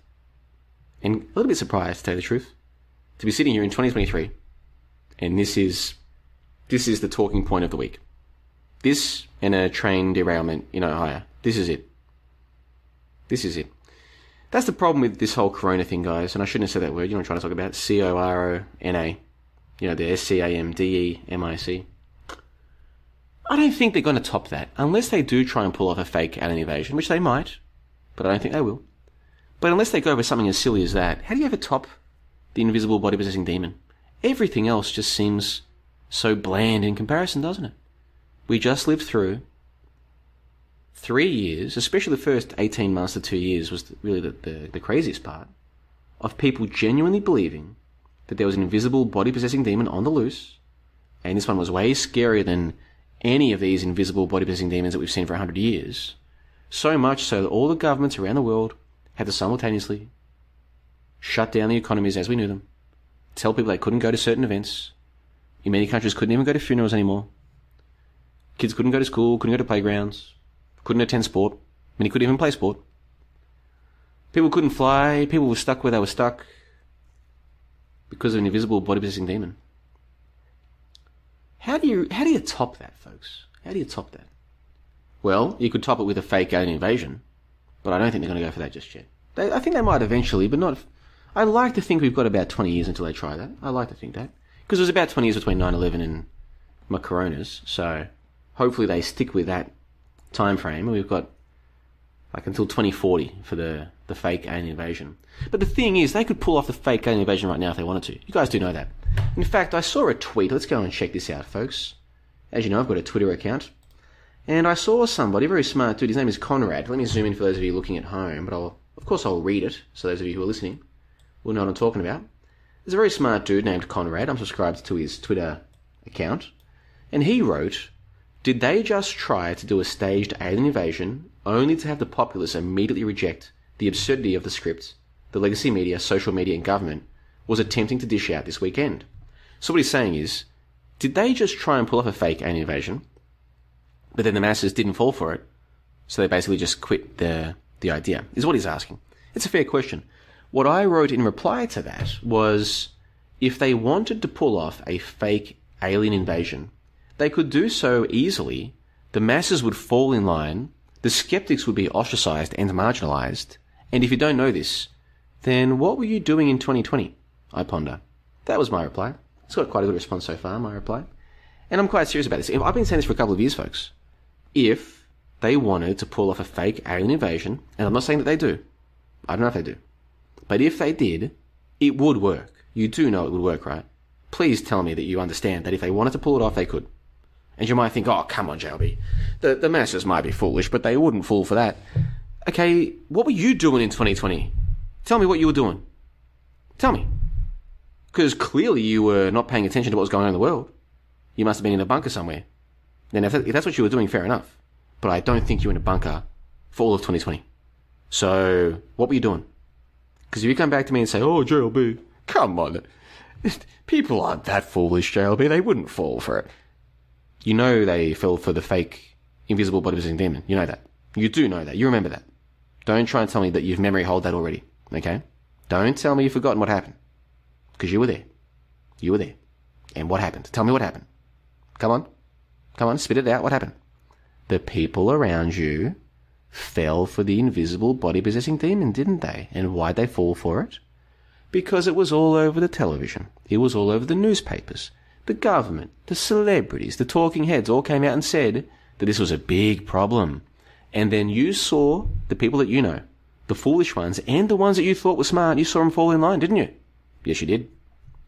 And if you're being honest, some of you also thought that there was this invisible body possessing demon on the loose from China. At, at first, you might have snapped out of it eventually, but at first you thought, holy shit, this is, this is serious business. There's people collapsing in China. Yeah? And they're, they're covering it up. That's what people thought. Even supposedly smart people fell for this. I saw it all over the internet, and I saw it in real life. People falling for this crap. So don't try and tell me that people are too smart to fall for it, because that is absurd. Okay? But I'm nothing if not open to other people's perspectives here at johnlebon.com and the Conspiracy Nopol Review, so tell me in the live stream chat if you believe people would not fall for a fake alien invasion, tell me why. Tell me why the people who did fall for the fake. And, and what is a virus, by the way, folks? It is alien to your body. And it's neither alive nor dead, but once it gets into your body, it replicates. And it uses your body as a vessel to replicate to other people's bodies. And in doing so, it can take over the whole world. Can't it? It's an alien. And people fell for that. They fell for it. They never saw one of these aliens with their own eyes. Never, not once. They might have seen some CGI images. They might have seen some of those. Those, remember that um, colourful ball, the prickly ball? Remember the prickly balls I had in the background? Yeah? Ooh, the prickly ball floating around. It was meant to be like a representation of a virus, right? So people saw that. They never saw an actual virus. Nobody has ever seen an actual virus. Oh, but JLB, They've got electron microscopes. Okay, yeah, so they saw CGI. Oh no, JLB. Electron microscopes aren't CGI. They actually shoot electron. Yeah, and then your eyes don't see electrons. Okay, let's just pretend electrons are real for the sake of argument. Your eyes don't see electrons, and neither does anybody else's. So when you think you're looking at what the so-called electron microscope saw, what are you looking at? You're looking at a screen, aren't you? Yeah. So you never actually saw the virus with your own eyes. Well, you can't see a JLB because it's too small. Yeah, that's kind of the point I'm making. So if you've got all these people, millions, possibly billions, who knows how many people really live on this earth, but certainly there's at least a few million of them, at least. None of them ever saw a virus, but they believed in it. Many of you still believe as well. So how come they couldn't pull off a fake alien invasion? Oh well, you know the uh, the aliens have a special uh, special uh, what, what's it called where you make yourself invisible? An invisibility cloak. They've got special invisibility cloaks, and that's why you can't see them, folks. But we can. The military has special advanced technology, and they can assure us that there is in fact an alien ship hovering above the White House right now, and they're saying that if we don't do what they want, they're going to blow up the, the White House, and they're going to blow up your city as well. So we have to do what they say. And if you come back to me and tell me, JLB, that wouldn't work, hmm. Well, you know what? As long as you're happy with your belief, that's fine by me. There's nothing wrong with being completely and utterly deluded about the nature of the people that you're surrounded by. You might be better off that way.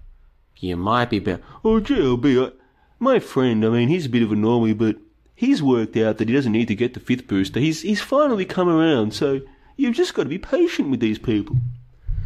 Oh, I'm being patient, folks. Don't you? I'm being more patient than many of you realize. Don't you worry about that. Goodness gracious me. All right, let's go back to the live stream chat. Yeah, yeah, boy. That's what I'm talking about. You know what? Let's play some more sound effects. I'm in a sound effect mood today. Let's take a look at this. What else have we got? I don't think you have the facilities for that, big man. Very nice. What else have we got? Monkey business. No more monkey business! No! More monkey business! All right, and I'll just play one more. It's my favorite of all time. With regard to nobody died, nobody got hurt in these wars. Very nice. Okay, let's go to the live stream chat. Let's see what people have to say about all of this. Yeah, yeah, boy. Alrighty, so we've got in the live stream chat, Scott says nothing got shot, nothing happened. Yeah, that's the problem, isn't it? I think a lot of people, and I think I'm actually guilty of this as well, I'll confess. There's a part of us where we want something to happen. We want the drama, the chaos, just a change of the, the broader narrative. We want something to happen. Like if I woke up tomorrow and all over CNN and Fox News and Sky News and BBC and The Age in Australia and whatever your local newspaper is, if the front page was all, the aliens are here and they've made demands, part of me would be like, ah, not this, not this nonsense again. But part of me would be like, you know what? Ah, what the hell? This is gonna be fun. You know what I mean? This will be fun. This is gonna be fun watching people lose their freaking minds again. And me, and the small number of skeptics in the world, firstly getting attacked by so-called awake people. No, this is real. This is real, guys. This is yeah, whatever. That's what they did. That's what people did back when the the, the, the, the virus was first a thing back in early 2020. Conspiracy, know, poll. The main conspiracy subreddit as well. Godlike Productions, 4chan poll. Uh, above top secret. Mm, what's the other one? Um, got, well, all of them, all the main forums. People actually fell for this crap. Now, not everyone fell for it, but most most of the awake people fell for it. Yes, and people like no Joe, but yes, yes, I've got the documents. Okay, that's exactly what happened. And the same thing would happen with a fake alien invasion. Most of the so-called awake people would fall for it. I'm telling you, they would. So at first I'd get ostracized by them, and then once all the masses fall in line, I'd get ostracized by them as well. And then I would have random morons in the streets. Fortunately, not too many here in beautiful Plovdiv, Bulgaria, but I was in a, if I was in Australia, for instance, I'd have random morons in the street saying, "Uh, did you take the implant? Have you taken the implant? Because you know the aliens said if we don't get to at least 95% uptake of the implants, they're going to blow up the White House. You know they said that. So you've got to do your part. People think I'm exaggerating when I say this stuff. I, I might be putting on some voices and, and some facetiousness for dramatic effect, but I'm being quite serious about the central point. People would fall for it. You have to get the implant. if you don't get the implant, they're going to kill us all, you know. They'd, they'd come for us. I'd be like, yeah, I don't want that implant. Oh, why? Are you one of those people who thinks the implants are, are for mind control? Mm, No, I don't think they're for mind control. I just don't want an implant in my fingertip because supposedly, or in my wrist, because supposedly the aliens said that we have to do it. I don't even believe in the aliens. What do you mean you don't believe in the aliens? The experts said they can see the aliens with their special technology.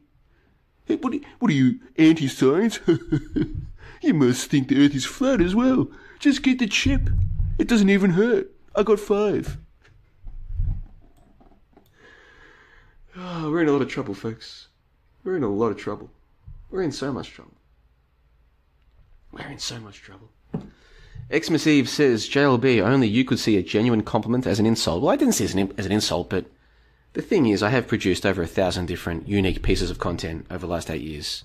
YouTube videos, uh, you know, distinct videos that I, that I write or that I record, edit, upload.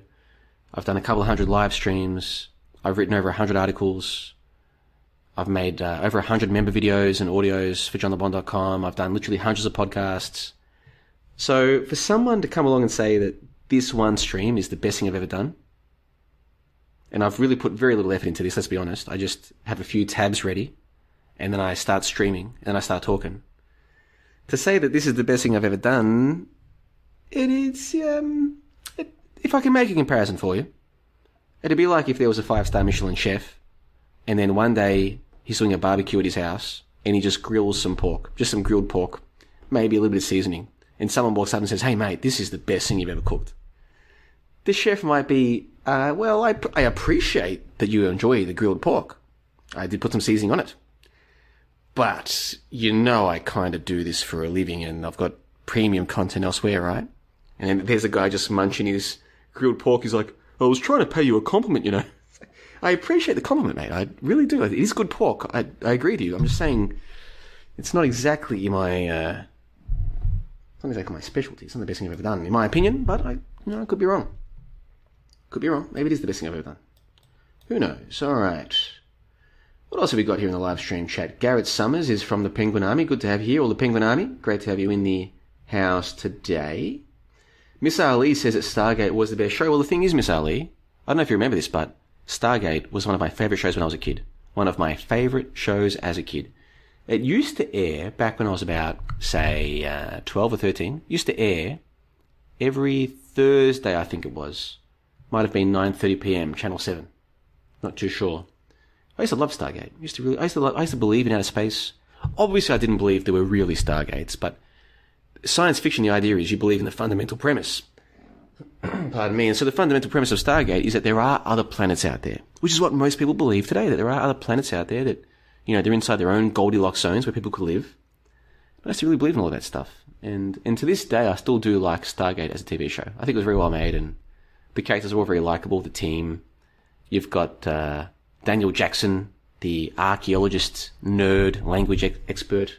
You've got Teal'c, the muscle man, the, the foreign, the alien man, you know, the muscle man with a heart of gold. You've got Samantha. Is it Colonel Samantha? And she's the, what is she? She's also very intelligent. What was her expertise? I can't really remember. Was she the medic? Apart from being cute, obviously, what was her reason for being in the team? Uh, she was an expert in something, I believe. And then you had, of course, uh, the leader, MacGyver. MacGyver was the leader of the team, and uh, he was hard but fair. And yet, there was, of course, the subplot that he had lost his wife. No, not his wife. He lost his child. And then, as a result of that, became estranged from his wife. They only had one son, and he lost his son to a gun accident. The gun had found MacGyver's. The, the son had found MacGyver's gun and shot himself in the family home. And so you've got this cold, logical, hard but fair leader of the SG team, but in the background he's haunted by the loss of his son that he blames himself for. And in a way, the Stargate is a way for him to escape. He's escaping his life that he's now permanently traumatized by. It's quite a story. Amazing storytelling. Really is. And then, as some of you guys know, you know what we're going to do here, since it is johnlebon.com coming to you from beautiful Plovdiv, Bulgaria. If you go to johnlebon.com and type in Stargate, why, you might be amazed by what you find. This is a piece that I put together back in April of 2019. This is in the before times, just a few months before the big changes. One of my favourite pieces I've ever put together. This is both a written and audio video, audio video, I should say. Some of my words here. Both a written and audio video piece where I look at the concept of sync and how it relates to some of these technologies that people think are here to help them, but may really be here to harm the masses. Of course, in the Stargate broader narrative is this idea that there was at least one group of people, the Aschen, who came to Earth and they came bearing gifts. And those gifts were medical marvels, futuristic technology to help people to live better, longer lives. But only a few years later, this is in the future, did the humans discover via the Stargate team that in fact this technology had also made everybody infertile. And the US government was in on it. The US government did a deal with the Aschen.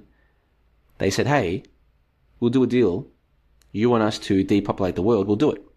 And the Aschen were like, okay, well, then you can stay as the government, because we can just replace you if we want to, but you can stay as our puppet government, and we're going to give you everything. All we want is you to depopulate the masses. And the US government along with it. This is in the Stargate TV series. Now you might think, well, JLB, that's just, that's just one or two episodes, a big deal. It's not just one or two episodes. And if you want to know more, and by that I mean the timing of the episodes, the numbers of the episodes, and how they relate to other episodes in the series.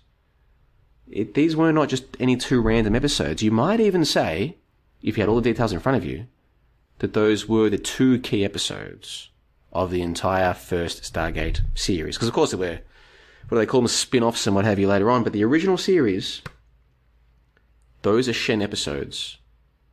There is a case to be made, and I make the case in this piece. That's what Stargate was really all about. And if you want just one little teaser, why don't you go to the list of Stargate episodes and find out when the Aschen episode about depopulation, find out the episode numbers and find out when those episodes aired. See if you notice anything. Or if you want JLB to do the work for you, go and check out this piece, Alien Tech, Infertility, and the Stargate Sync, both written and video audio format. I'm very proud of that piece. Of course, if you're not a member of johnlebon.com, you have no access to that. And I wish I could say, just go and sign up, but you can't even do that. johnlebon.com is now closed, has been since September of last year. And I did give people fair warning. If you want to get in, you've got to do it now. And then I closed the website, as I said I would do. And it's been closed ever since. So unfortunately, you can't join. That's a great shame. But if you are a member of johnlebon.com, if you got in before it was closed, go and check out that piece. I recommend it. Very interesting indeed. Yes. The Stargate Sync. Good stuff. All right, let's go back to the live stream chat. Yeah, yeah, boy, coming towards the end of the show. Going to wrap up in about 15 minutes, so get those comments and questions coming through. Thank you, Miss Ali, for your comment about Stargate.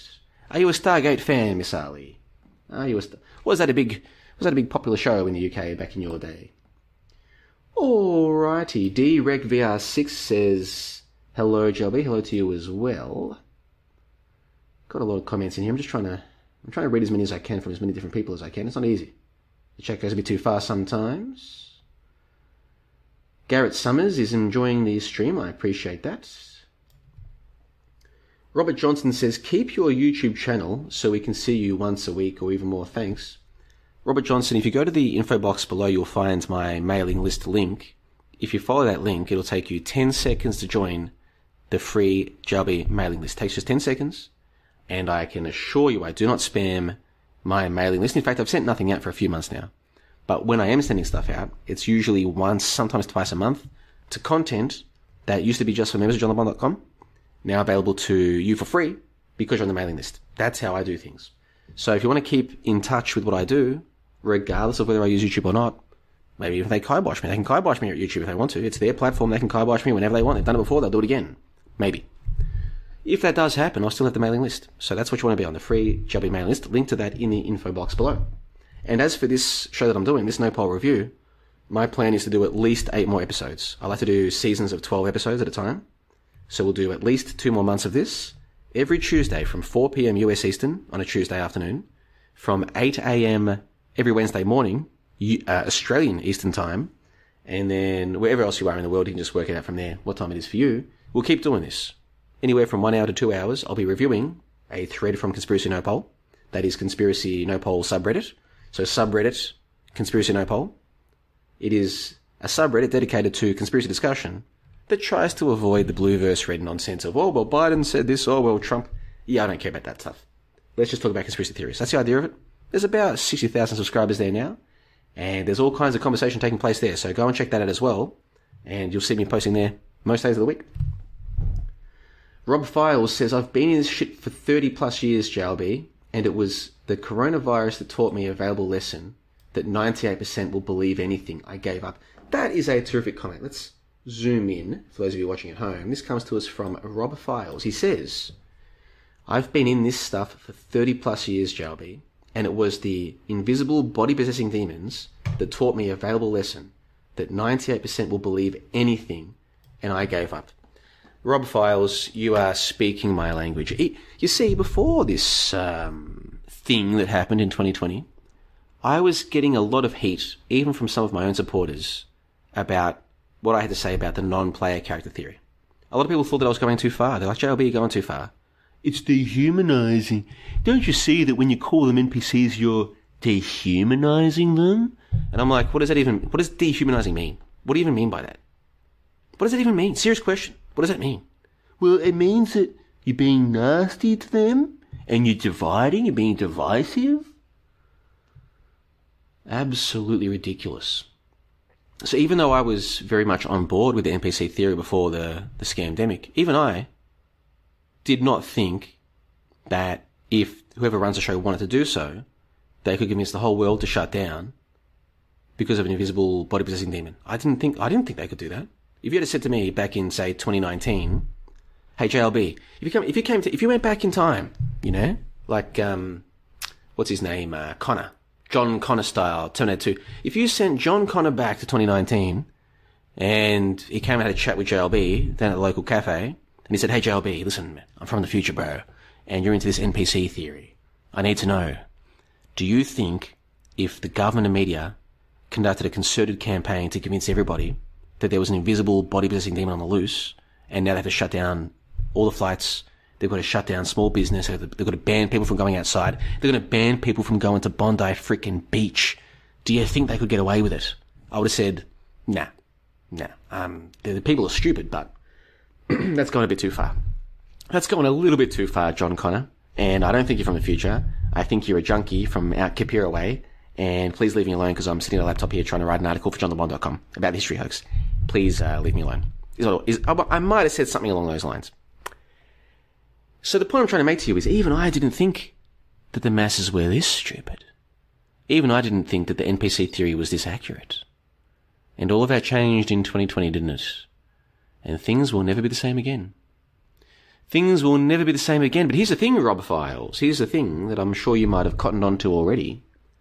A lot of the people who during 2020 could see that this was absurd, like you could and I could, and many people watching live right now around the world, we could see it was absurd. And a lot of the people around us, either online or in real life, they could also see it was absurd. But now that the pandemic has sort of simmered away, many of those people have gone back to believing that the average man, ah, he's intelligent. He's just a little bit, you know, they, they fall for some of the stuff on TV, but they're not that bad. And, and the point I'm trying to make here is a lot of people, they don't want to accept what the people around them really are. They want to live in this false reality where the average person is still intelligent, is still thoughtful, is something other than the non-player character they really are.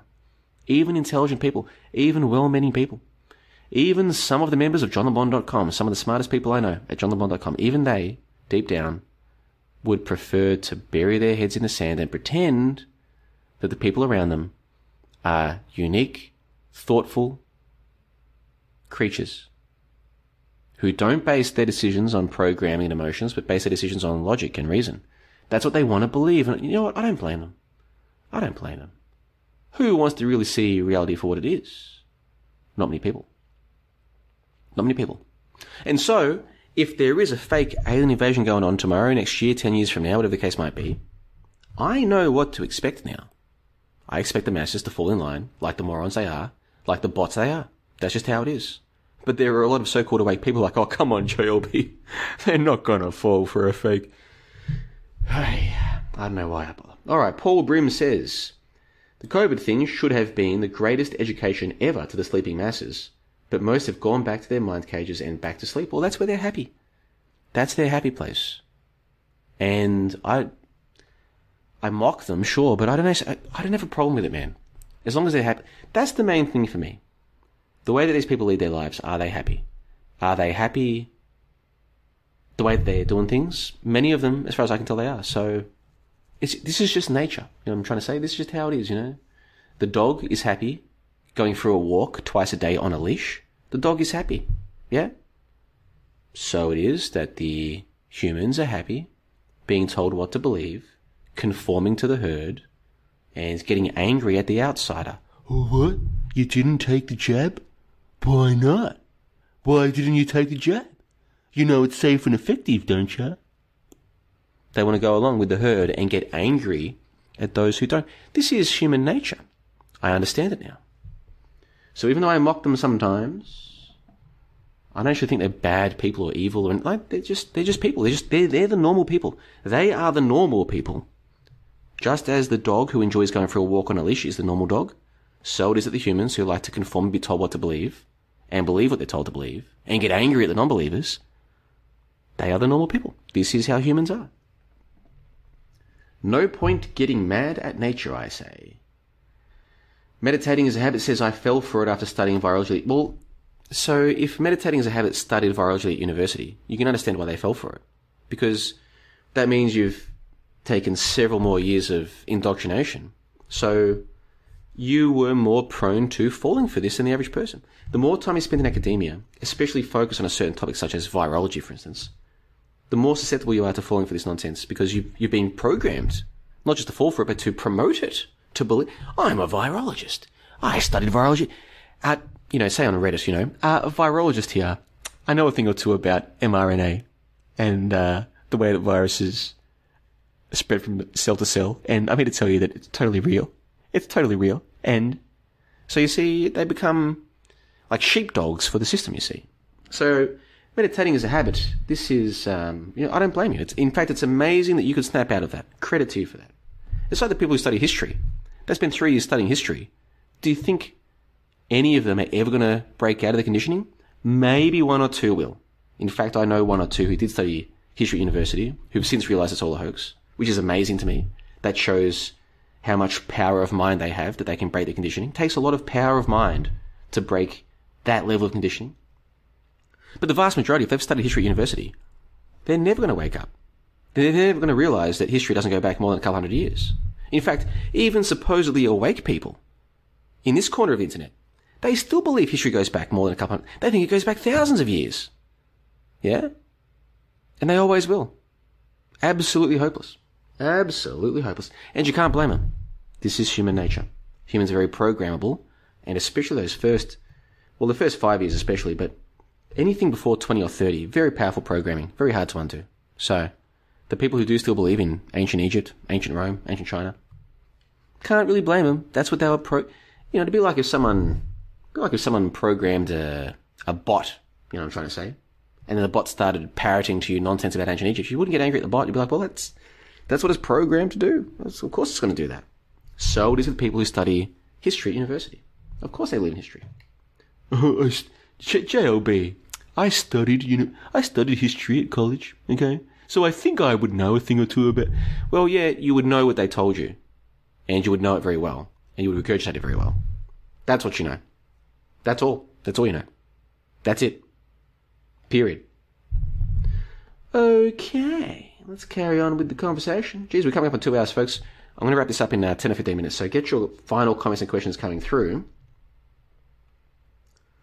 Sean Hamer says that people used to run marathons, now they run three-year normithons. Well, it's three years and counting. I mean, has so that so that the the pandemic has seemingly simmered away, but has it really? Because now I see on the internet, I see this division taking place between the people saying that the safe and effective was really unsafe and only effective at killing people.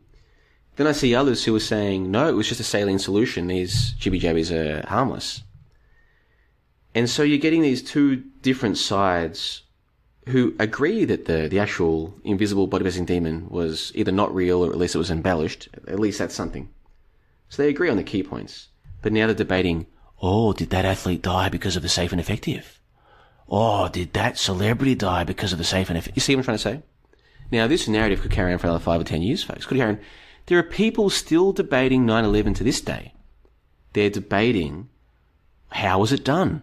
Did they use smoke screens? At fakeologist.com just a couple of days ago, Simon Shack was debating his longtime critic Steve Diak because Shack believes there was a smoke screen across all of Manhattan and they brought the buildings down in the middle of a smoke screen. Steve Diak says, no, there wasn't a smoke screen. How could they get away with such a thing? People would have told us, blah, blah, blah. And I'm, that's probably not doing justice to either of their sides. I'm just trying to boil it down for the sake of illustration here. The point is that even two years later, uh, 20, 20 years later, people are still debating how 9-11 was done. It's possible that in 10 years people will still be debating, what do you see? That's another athlete who died from the safe and effective. And then you'll have the other side saying, no, they could have died anyhow. We don't know how it was done. The, the vaccines were, were saline solution. Do you see the point I'm trying to make here, folks? So, the worst of the nonsense might be over, but, but the lingering effects, and that's just one example, there are countless I could give you. I think they're going to stay here for a long time. Napoleon Wilson from fakeologist.com says, watch the Chris Skies. Well, you know, I haven't seen any of Chris Sky's work for a while here. Of course, Chris Sky was this very muscular, very well spoken individual from Canada. He, uh, he bucks the Canadian trend. Most Canadians are very uh, calm, pardon me, very calm, soft spoken individuals. They're not very loud and they don't really go against the grain. Chris Sky was this uh, very muscular, loud speaking dude who said right from the start, credit where it's true, right from the start, he said, this is all bullshit. Now, those are my words, not his, but he, he was, we're talking maybe in March or April of 2020. He was right on the money. But I haven't really seen much of him lately, although to be fair, I haven't really been paying attention. I know the fakeologist still pays a lot of attention, but what's Chris Sky saying these days? I don't know. Rob Files says, JLB, try walking around Melbourne without a mask during lockdown 1 6.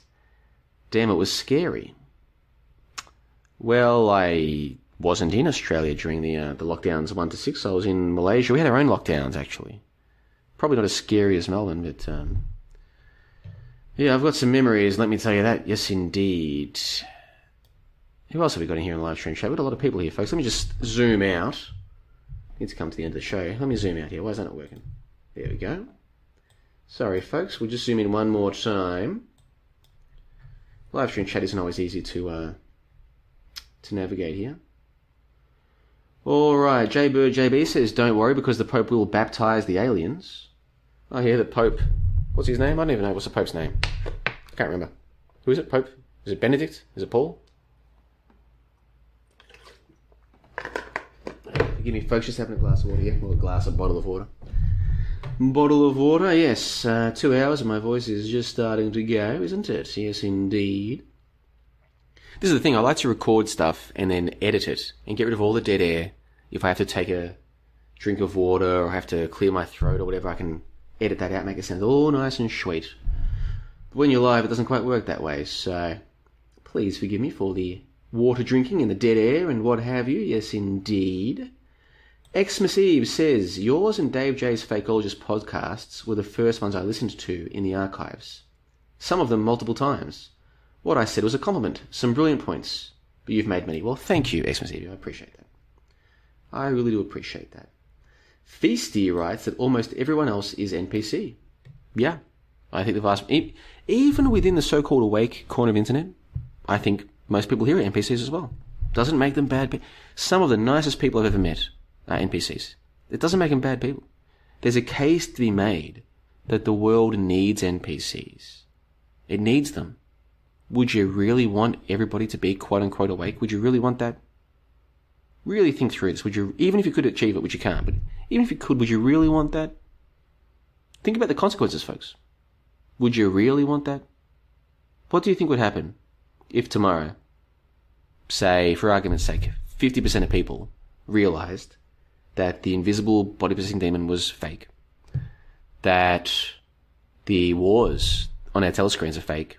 That history as we know it doesn't go back more than a couple hundred years? That dinosaurs weren't real? Just suppose half of the population realized that. What do you think would happen next? Would it be a good thing that happened next? Other people are like, oh, yeah, it'd be great, man. We'd all be singing Kumbaya and growing our own food. It's like, why do you believe that? Why do you believe that? I mean, you could be right, I don't know, but like, why do you believe that? Why would you believe that?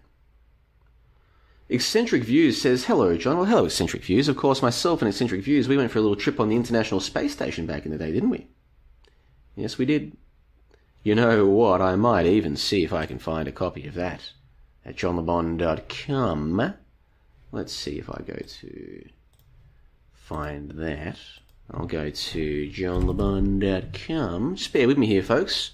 You can see me taking a little ride on the International Space Station. Uh, actually, no, this isn't going to work. Let me try something else. New window. Yes, new window. Is this going to work? I think so. Let me just go to log in. Just bear with me. You know what, folks? While we're doing this, why don't we go and get some sound effects going? Maybe you might like to hear old mate Harley guy. Humbling down.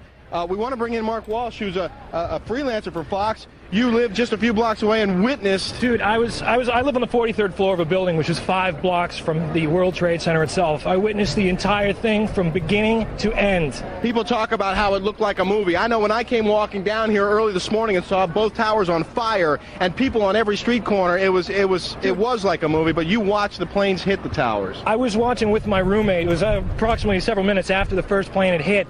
I saw this plane come out of nowhere and just ream right into the side of the Twin Tower, exploding through the other side.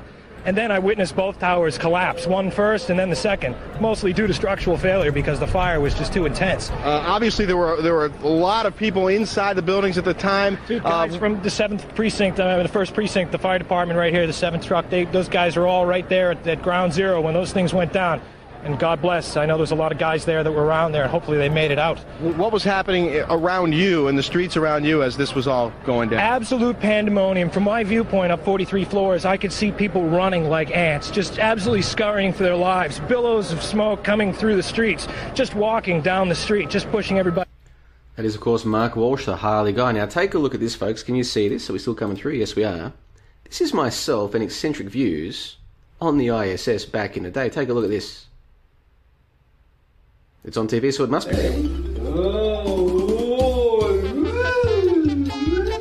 How you gonna do a somersault? Hey?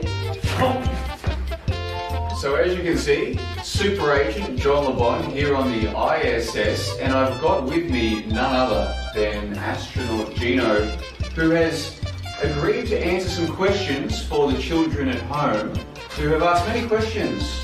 Gino, and you're happy to answer a few of those questions for us. Yes. Yes? And how are you today on the space station? You feeling good? I'm splendid. No, fantastic. All right, we've got a question from Sarah at Point Cook Primary School. She wants to know how do ISS astronauts deal with loneliness? Well, Sarah, we take our medicine. Yeah, that was our little trip on the ISS. We answered a bunch of questions from kids all around Australia who wanted to know how the ISS works and what us astronauts do when we're up there. And uh, yes, quite a few questions came through from the children, and we were happy to answer them, myself and Eccentric Views. That was from 2018. In fact, that was from March. 20, that's almost half a decade ago, Gino. Can you believe that? Almost half a decade since we we're up on the ISS. Almost due for a reunion, I would think. Almost time. Now, where were we? Oh, yes, all of the live stream chat questions, of course, yes. I'll read a few more, then it's time to wrap this one up, folks. Two hours is, I think, more than enough. Of course, if you're just joining us late, we're talking about this thread on Conspiracy Nopol. Somebody asked the question, what's going on with this alien thing? All the balloons and what have you. So I went through their OP, all their links, and I read a bunch of the comments and replies that were left. And we do this every week from 4 p.m. US Eastern, 8 a.m. Wednesday morning Australian Eastern. I pick one thread from Conspiracy Nopol, I read the OP, then I read a bunch of the responses from people all over the world. Some of the 60,000 people subscribed to Conspiracy Nopol, the subreddit for discussing conspiracy theories, but trying to avoid the red versus blue nonsense. And this week we've been speaking about this crazy balloon thing. In the past, we've spoken about why do the normies seem to be so uh, hooked on the TV and the Netflix, the programming. Why do they get mad when others are not equally uh, addicted, shall we say.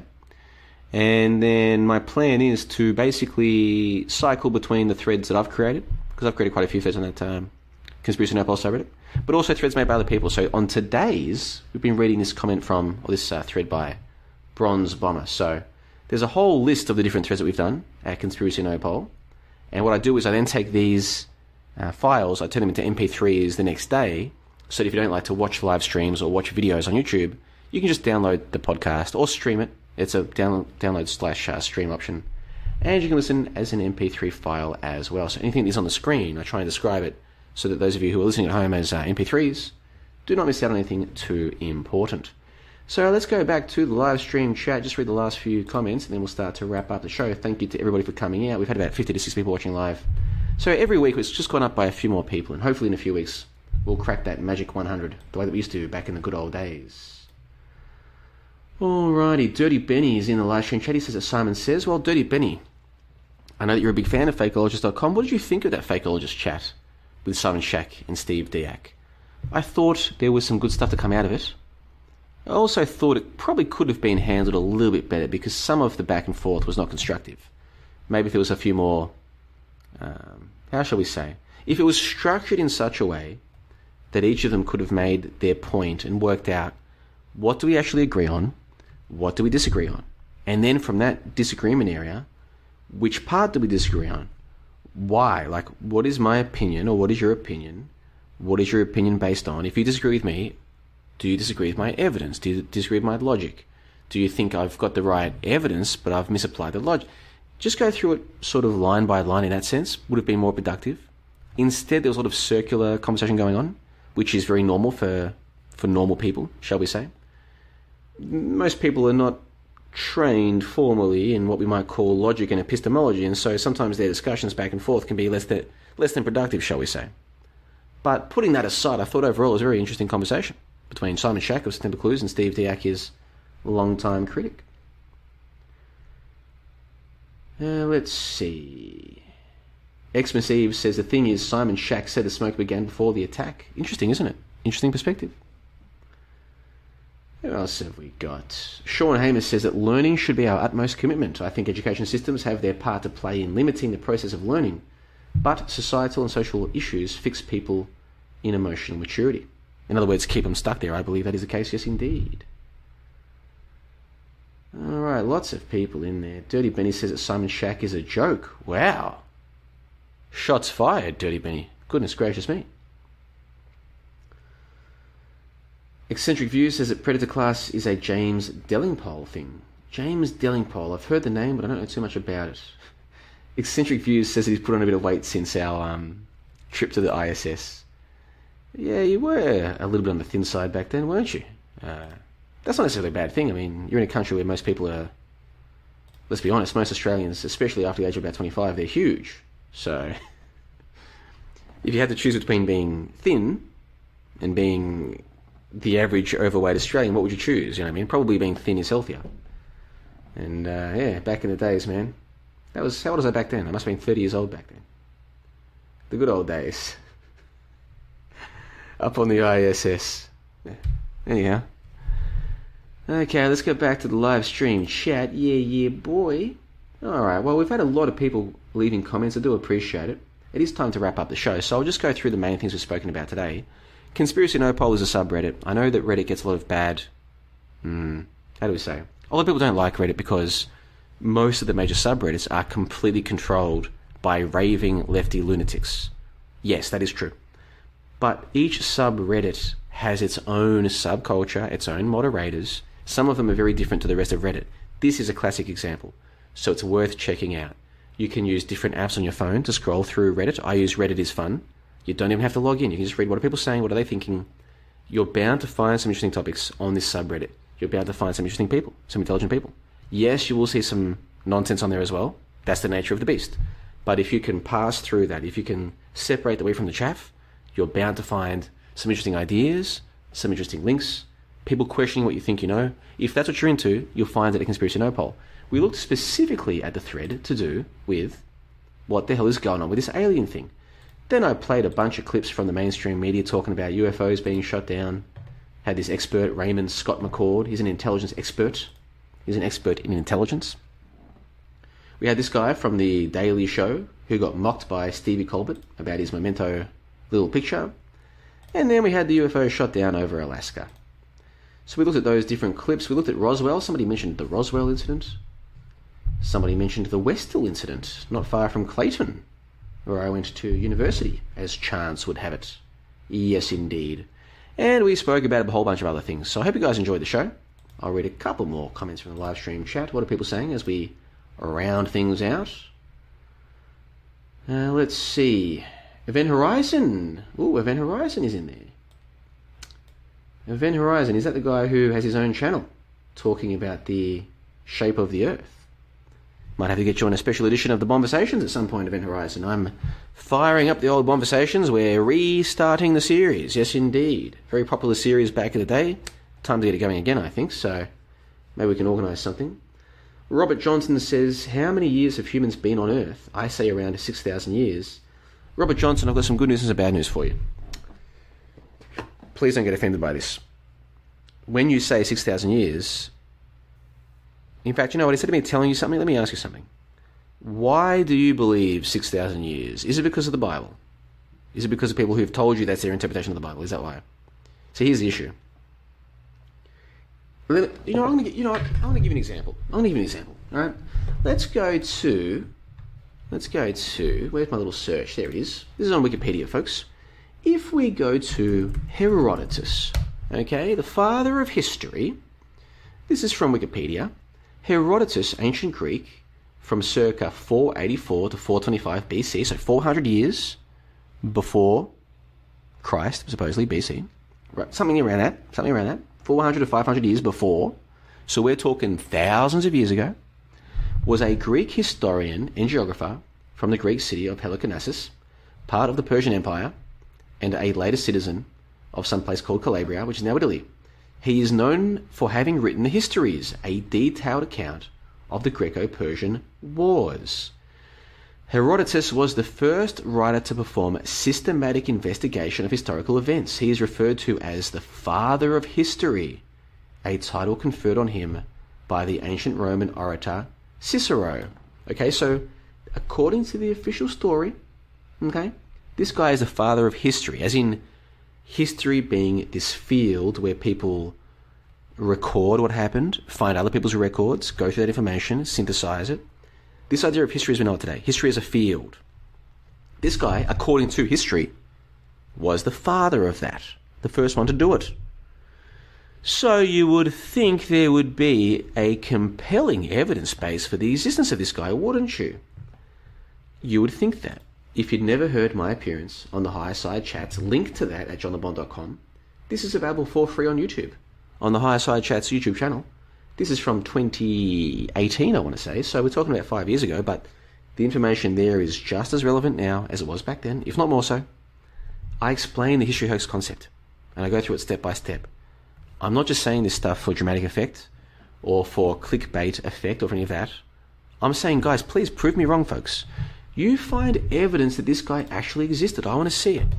I want to see the evidence. Because even according to the official story, the translations of his works are from the 1850s, yeah, or the 1890s, or the 1920s.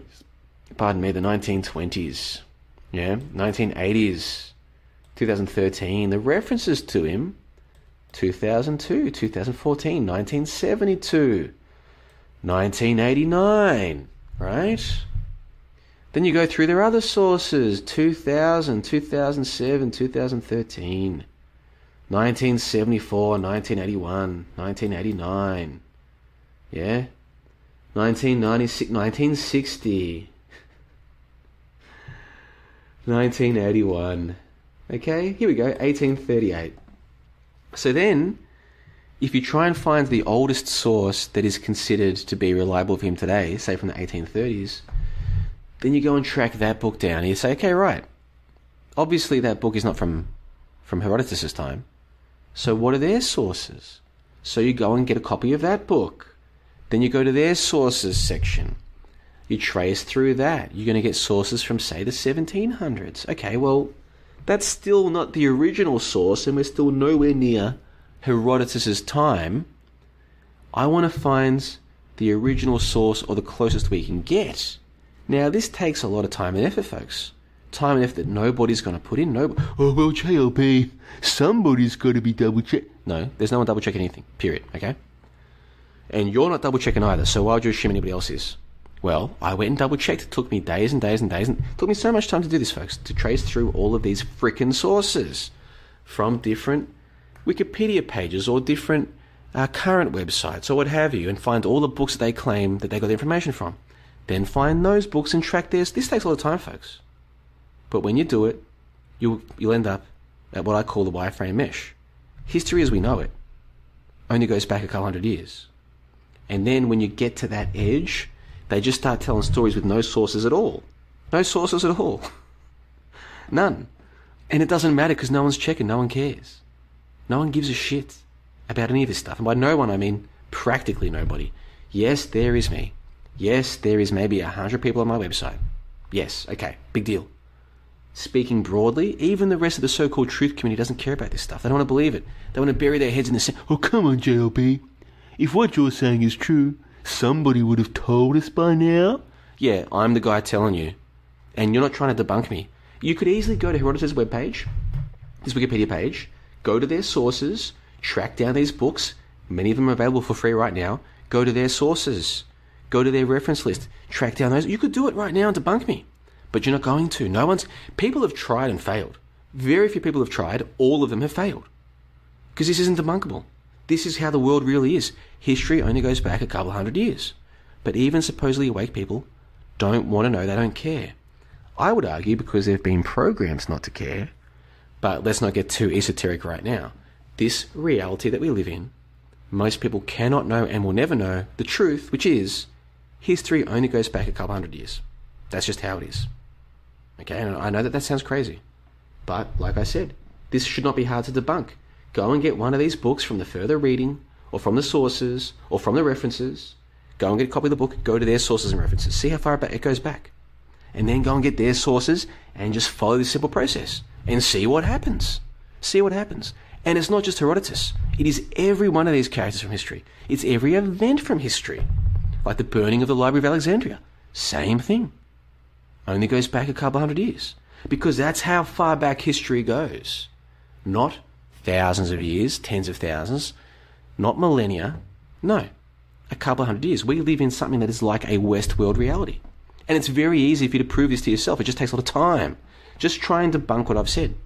Try and debunk. Set out with your task to be to debunk me. Right? Because this should be debunkable, what I'm saying. Should be easily debunkable. Just go and debunk it. And then when you realize that it can't be debunked, you're going to have that moment. That eerie moment you're like, holy shit, our history doesn't go back. They're literally making this shit up as they go along. That's why most of these references are from the last 20 years. History is being rewritten, and not just rewritten, but written, created as we go. Yes, that is what the field of history is. And you can trace it all back to the seed, to the Genesis story from a couple hundred years ago. That's the reality. And it's a reality that most people are not ready for. God love them, God bless them. And so they will stay in the dark. They will stay unawares. And they will be happy. They'll be happy believing that history goes back thousands of years. They're happy. So leave them be, I say. Leave them be and leave them happy. There's nothing wrong with that. But if what I'm saying is new to any of you around the world, here for Conspiracy Nopol number four, if you feel so inclined, you might decide to pick a character from history and see what is the oldest reference you can find. Find out what the official story is today, find out what the sources for that story are, and just trace your way back and see how far back you get. And then I will see you at the wireframe mesh. Me and a few of my buddies who've all done we've all done this. We've all tried to find characters and stories of history that go back more than a couple of years. We can't find them because they don't exist. It's all fake. It's all Westworld style fabrication.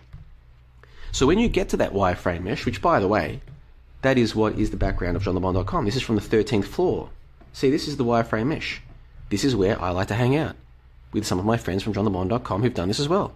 And we've all hit the wireframe mesh. That's as far back as time goes. And just as in the 13th floor, people live in a fake constructed reality, But nobody knows because nobody checks. Same thing with our so-called reality. It's not thousands of years old. It's a couple hundred years tops.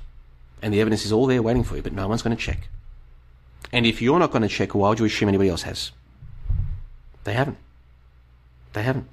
Only a small number of people have. They're all at johnlebon.com and they've all come to the same conclusion as me. Some of them have openly told me, JLB, I thought you were crazy. I was trying to debunk you because I thought it would be easy. And I, only after hours and hours, days and days, weeks and weeks, whatever the case might be, I realized, holy shit, this is true. I'm like, yeah, I know. And at least you've got me here and others like me here. We can discuss it with you without calling you crazy. When I first did this, I was the first one to do it. The rest of the so called truth scene, all of these researchers who knew all of these things, none of them had taken the time to trace what we call history back to the primary source. None of them. I thought I was losing my mind. I thought I was losing my mind. But I wasn't. I had just stumbled on something no one else had stumbled on. And that's why I know the truth. And that's why you can know the truth as well. You don't need me. You don't need others. Just do it yourself. Just pick a story from history and try and trace the sources back to the originals. And then see if you can verify those originals. See if you can verify the chain of ownership of those documents. Yeah. See if you can do it. Just see what happens, folks. Email me at johnlebon123 at gmail.com. Tell, please, guys, debunk me. Please. please. Debunk me. Embarrass me. You find one of these stories of history and prove that they're real. Email me the evidence and I'll make a video. I'll say, guys, I still believe dinosaurs are a hoax. I still believe diamonds are a hoax. I still believe war is a hoax. But I have to change my mind about history because somebody has found something. And they've found the chain of custody of the documents to the primary sources that have been aged, independently verified at thousands of years old. So I have to change my mind. I'd happily do it, folks. Happily do it. But it's not going to happen. Firstly, because almost nobody's going to try and debunk me. Almost nobody's actually going to try and do it. Because that takes time and effort. Oh, what? I've got to actually read some books? No. They're not going to do it. And the few who do do it are going to find the exact thing that I found. It's not like I'm some kind of genius, some kind of great thinker. No. I just took the time to read the freaking books and check their sources, which apparently nobody else ever does. And when you do it, yeah, it takes time, but it's not hard work. It just takes time. And then you get to the end of the line and you find the wireframe mesh. And that's where we are right now. That's where I am right now. But many of you watching and listening around the world, you still believe in ancient history, and that's fine. You still believe in the Egyptians doing that funny little dance, and you still believe in them building those pyramids, or ancient aliens coming to help, or you still believe in Caesar being stabbed in the back, or you still believe in Jesus being hung on the cross. That's totally cool. Believe whatever you want to believe, as long as you're happy. That's all I care about, folks. I just want you to be happy. And I will warn you that if you do, if you are emotionally invested in history like most people are, then maybe you don't want to try and debunk what I've said. Because you might find yourself, it'll take you a few weeks to get to the bottom of all of this, but once you get to the bottom of it, and you see the wireframe mesh, you might go through something of an existential crisis, for want of a better term. And you might find your whole life flipping upside down. And maybe you don't want that. Maybe that's not what you want. Maybe you're quite happy as you are right now. So maybe you should just write off JLB as some kind of crazy lunatic, some kind of eccentric weirdo who just says crazy things for clickbait or something. Just make up a story in your head about how I'm some kind of bad guy. And none of this is true. Just take that beautiful blue pill. Mmm, blue pill. Mmm. And then wake up tomorrow and this was all just a fever dream. And history is real. And humans have been here for thousands of years. And there was a guy called Herodotus, thousands of years ago, the father of history, and this is all real. This whole construct that you live in is a real construct. And JLB is crazy. Take the beautiful blue pill, folks. That's the path to happiness. Yes, indeed. Alrighty then, let's get back to the live stream chat. Yeah, yeah, boy. Oh, lots of people in live stream chat, just like usual. Sean Hamer says, by order of the kings, a free house must be open all hours and have a sign outside that is clear to see. Event Horizon says, but how to explain carbon dating? How do I explain carbon dating? Is that um, is that a joke? Uh, Event Horizon. I'm going. I know you well enough to know that you you know some things, so I'm guessing that is a joke. Waterman Chris says, I looked into the weight of the Salem witch trials. It never happened. Event Horizon says, Did you already think before checking the sources that history doesn't exist? No, I believe history does exist, just like you do, just like most people do. I went through school just like you guys did. I watched TV and movies just like you guys did. I believed all the crap that we were programmed to believe. And that's why, because one of the first things I tried to look into, remember that Eratosthenes story about that guy who used the sticks and shadows to determine the circumference of the Earth? Well, back in 2015, that was a big story. People like Eric Dubay and others were talking about Eratosthenes and how these experiments really proved the Earth was flat and all that other stuff. And I was like, listen, before I worry about whether Eratosthenes proved the Earth was was round or flat, I need to get to the source of the story. What did Eratosthenes actually say, and when did he say it? And at that time, I still believed Eratosthenes was real, probably. But I had to go and find the sources, and then I, I tried. I spent a lot of time on this, and I got nowhere. And I was like, "What the fuck is going on here?" But I kind of put it to the back of my mind, and then I thought I'll come back and I'll try and look into something similar to this later. And then I tried to look into a different topic, same thing. I just want to get to the to the bottom of who first told this story and when and what are the sources, right? Had the same problem. And it, this was eating up a lot of time, like hours and hours of time, and I was getting nowhere. And I was like, what the hell's going on here? And I started to think, if this really does all lead nowhere, which at that time I wasn't convinced of yet, but I was like, surely someone would have told me by now. But it was around this time I started to realize no one's actually double checking anything. People just watch streams or listen to podcasts or watch movies or so called documentaries. No one's actually doing the actual work, the actual research, the boring stuff of reading books and find. No one's doing that. And I was like, maybe, maybe no one's worked this out yet. And then I started picking specific topics and I found Herodotus. I looked into the provenance of the so called Bible. Believe it or not, the Bible comes from the mid 1800s as well. Oh, no, it doesn't, JLB. The Bible's thousands of years old, actually. Yeah, that's what I used to think as well. That's what I used to think as well. And then, yeah, I looked into the burning of the Library of Alexandria, and every time, same thing. Hours and hours and hours and hours it takes to try and read all these books and, pardon me, find their sources, and yeah, eventually just realize it, it all goes nowhere because that's exactly what's meant to happen. It's like that guy in, um, what's it called? Dark City. He's like, uh, what's that guy say? He's like, um, uh, let me think of what he says. He's like, uh, you know, I've been working on the case, and he's like, yeah, yeah, I was on that case. And then old mate's like, pardon me, he's like, um, you know, it's a, a case that could uh, make a man's career or break it. And he says, something happened, Eddie, didn't it? Something to do with the case. And Eddie's like, there is no case. There never was. It's all just a big joke. It's a joke. Of course, prior to that, he was talking about going around in circles. He's like, I've been over every inch of this city. There's no way out. Just going around in circles, going around. That's, if you try and investigate the history hoax, that's all that's going to happen. You're just going to go around in circles. And it could send a man mad. Fortunately, it didn't send me mad, folks. No, your main man, JLB, is still in tip top shape. Don't you worry about that.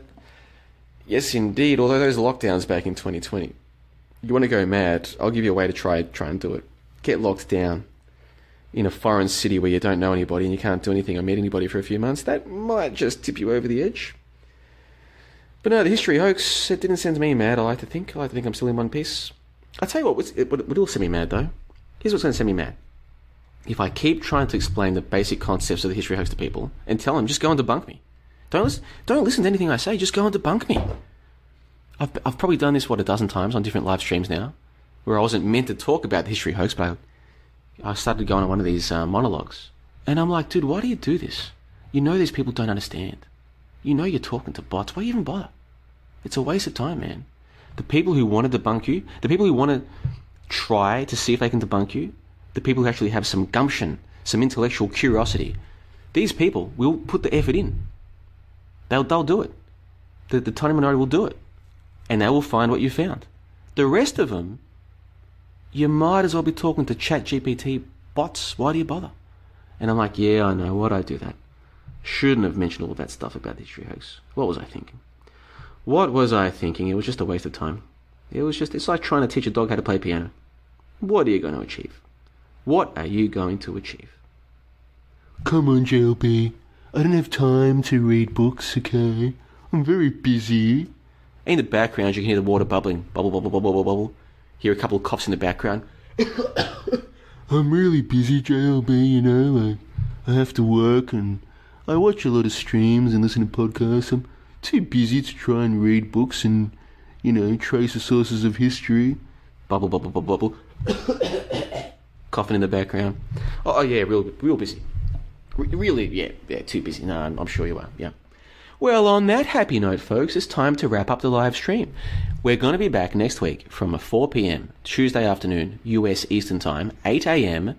Australian Wednesday morning Eastern Time, and I will pick another topic from Conspiracy Nopol to cover, and we will look at the OP. We will check out the links if necessary, and then we will read the comments that are left. Then I will read your comments as well, and I may find myself at approximately 1 o'clock in the morning monologuing about how history is a hoax and how I have no hope for the so-called truth community because most of them they don't really care about the truth and if they did they do their own research it's that simple but they don't want to God love them God bless them and that's fine. Doesn't make them bad people. But the history hoax will go unknown to most people. Today tomorrow and forevermore. Just like in the 13th floor the fact that you cannot get to Tucson. You can try and take a trip there but you'll never get there. You'll hit the wireframe mesh, just like in that movie. Most of the people are happy just living their lives. They don't want to take no trip to Tucson. You can tell them, you can shake them and say, listen, bro, there is no freaking Tucson. This is the only place there is. There is no Tucson. There is no past. They're like, uh, bro, whatever you're talking about, you must be crazy. Because if there was no Tucson, somebody would have told us by now, I think. So I'm going to carry on with the rest of my day and you just, uh, mind your own business. That's how it's going to be. I'm John Le Bon, coming to you from beautiful Plovdiv, Bulgaria. You can contact me, johnlebon123 at gmail.com. You can find my website, johnlebon.com. You can find this Reddit, Conspiracy Nopol. That's N-O-P-O-L. Reddit Conspiracy Nopol. Go and check it out. I've got a Twitter account as well. And of course, that free mailing list, just in case I get kibosh from YouTube, which might happen again. It's happened before. If you're on the free JLB mailing list, there's two benefits. One, I can send you content that's normally just for the members of johnlebon.com. I can send it to you for free on delay, which I do from time to time. And if I ever need to contact you to let you know where to find my new material, if I get kiboshed by the big tech, I can let you know through that method as well. So there's over a thousand people on the johnlebon.com mailing list. In fact, 1,130 is the latest count, which I found rather interesting for the 113. So there's over 1,100 people on the John Le Bon free mailing list. I haven't sent anything out for some time, but I will again in the future. Don't you worry about that. I definitely do not spam the mailing list. I can assure you of that. And I think that's all I need to tell you. So thank you once again to Bronze, who was the person who made this thread? Bronze Bomber number one. Thank you to all the people leaving their comments on the Conspiracy Nopol subreddit. And thank you to everybody in the live stream chat. Bo Lang says, Have a wonderful day, JLB. I appreciate that. Sean Hamer says, Loving the truth or living a lie, there is no in between. Jaybird JV says, Sweet lies or bitter truth, your call. Event Horizon says, What do you think about the Acropolis in Greece? You think it's max a couple hundred years old? The Acropolis, the Colosseum, in fact, here in um, Plovdiv, Bulgaria, there is a theatre, an ancient Roman theatre that's supposedly a couple thousand years old. In fact, a lot of the people come and say to me, Oh, JLB, but how about the pyramids? How about the Colosseum? Don't you know they're thousands of years old? How do you explain that, JLB? Okay, first things first, I live in what is supposedly one of the oldest cities in the world. I live in a city that has an ancient Roman theatre. I've been there. I've sat there and watched performances. And you want to know what I think about what I saw and what I touched when I sat down on that seat and I touched it with my own hand, this thousand year old stone or marble? Do you want to know what I noticed?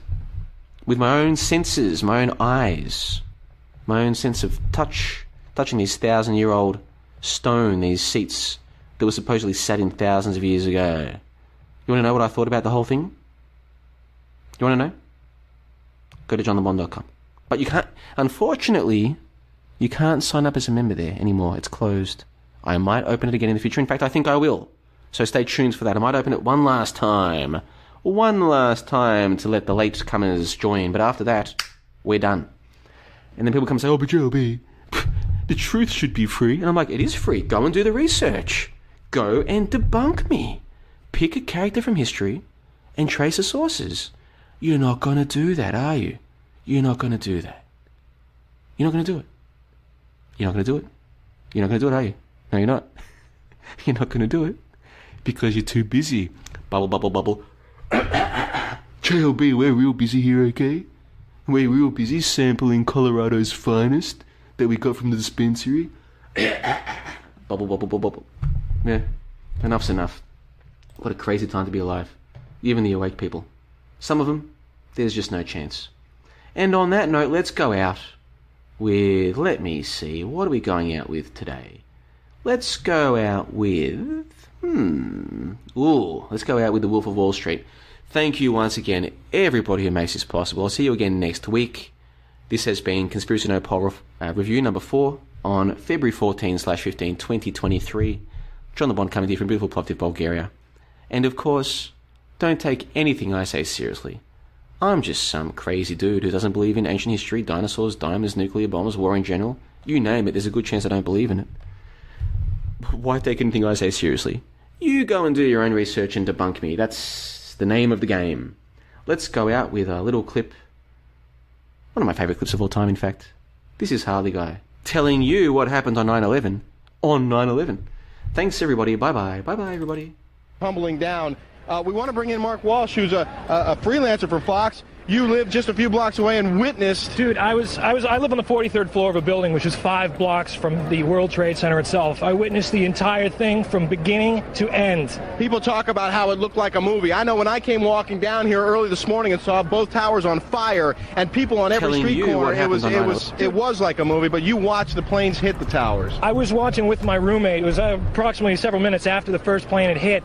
I saw this plane come out of nowhere and just ream right into the side of the Twin Tower, exploding through the other side. And then I witnessed both towers collapse, one first and then the second, mostly due to structural failure because the fire was just too intense. Uh, obviously, there were there were a lot of people inside the buildings at the time. Dude, guys Um, from the seventh precinct, uh, the first precinct, the fire department right here, the seventh truck. They, those guys are all right there at, at ground zero when those things went down. And God bless. I know there's a lot of guys there that were around there, and hopefully they made it out. what was happening around you and the streets around you as this was all going down? Absolute pandemonium.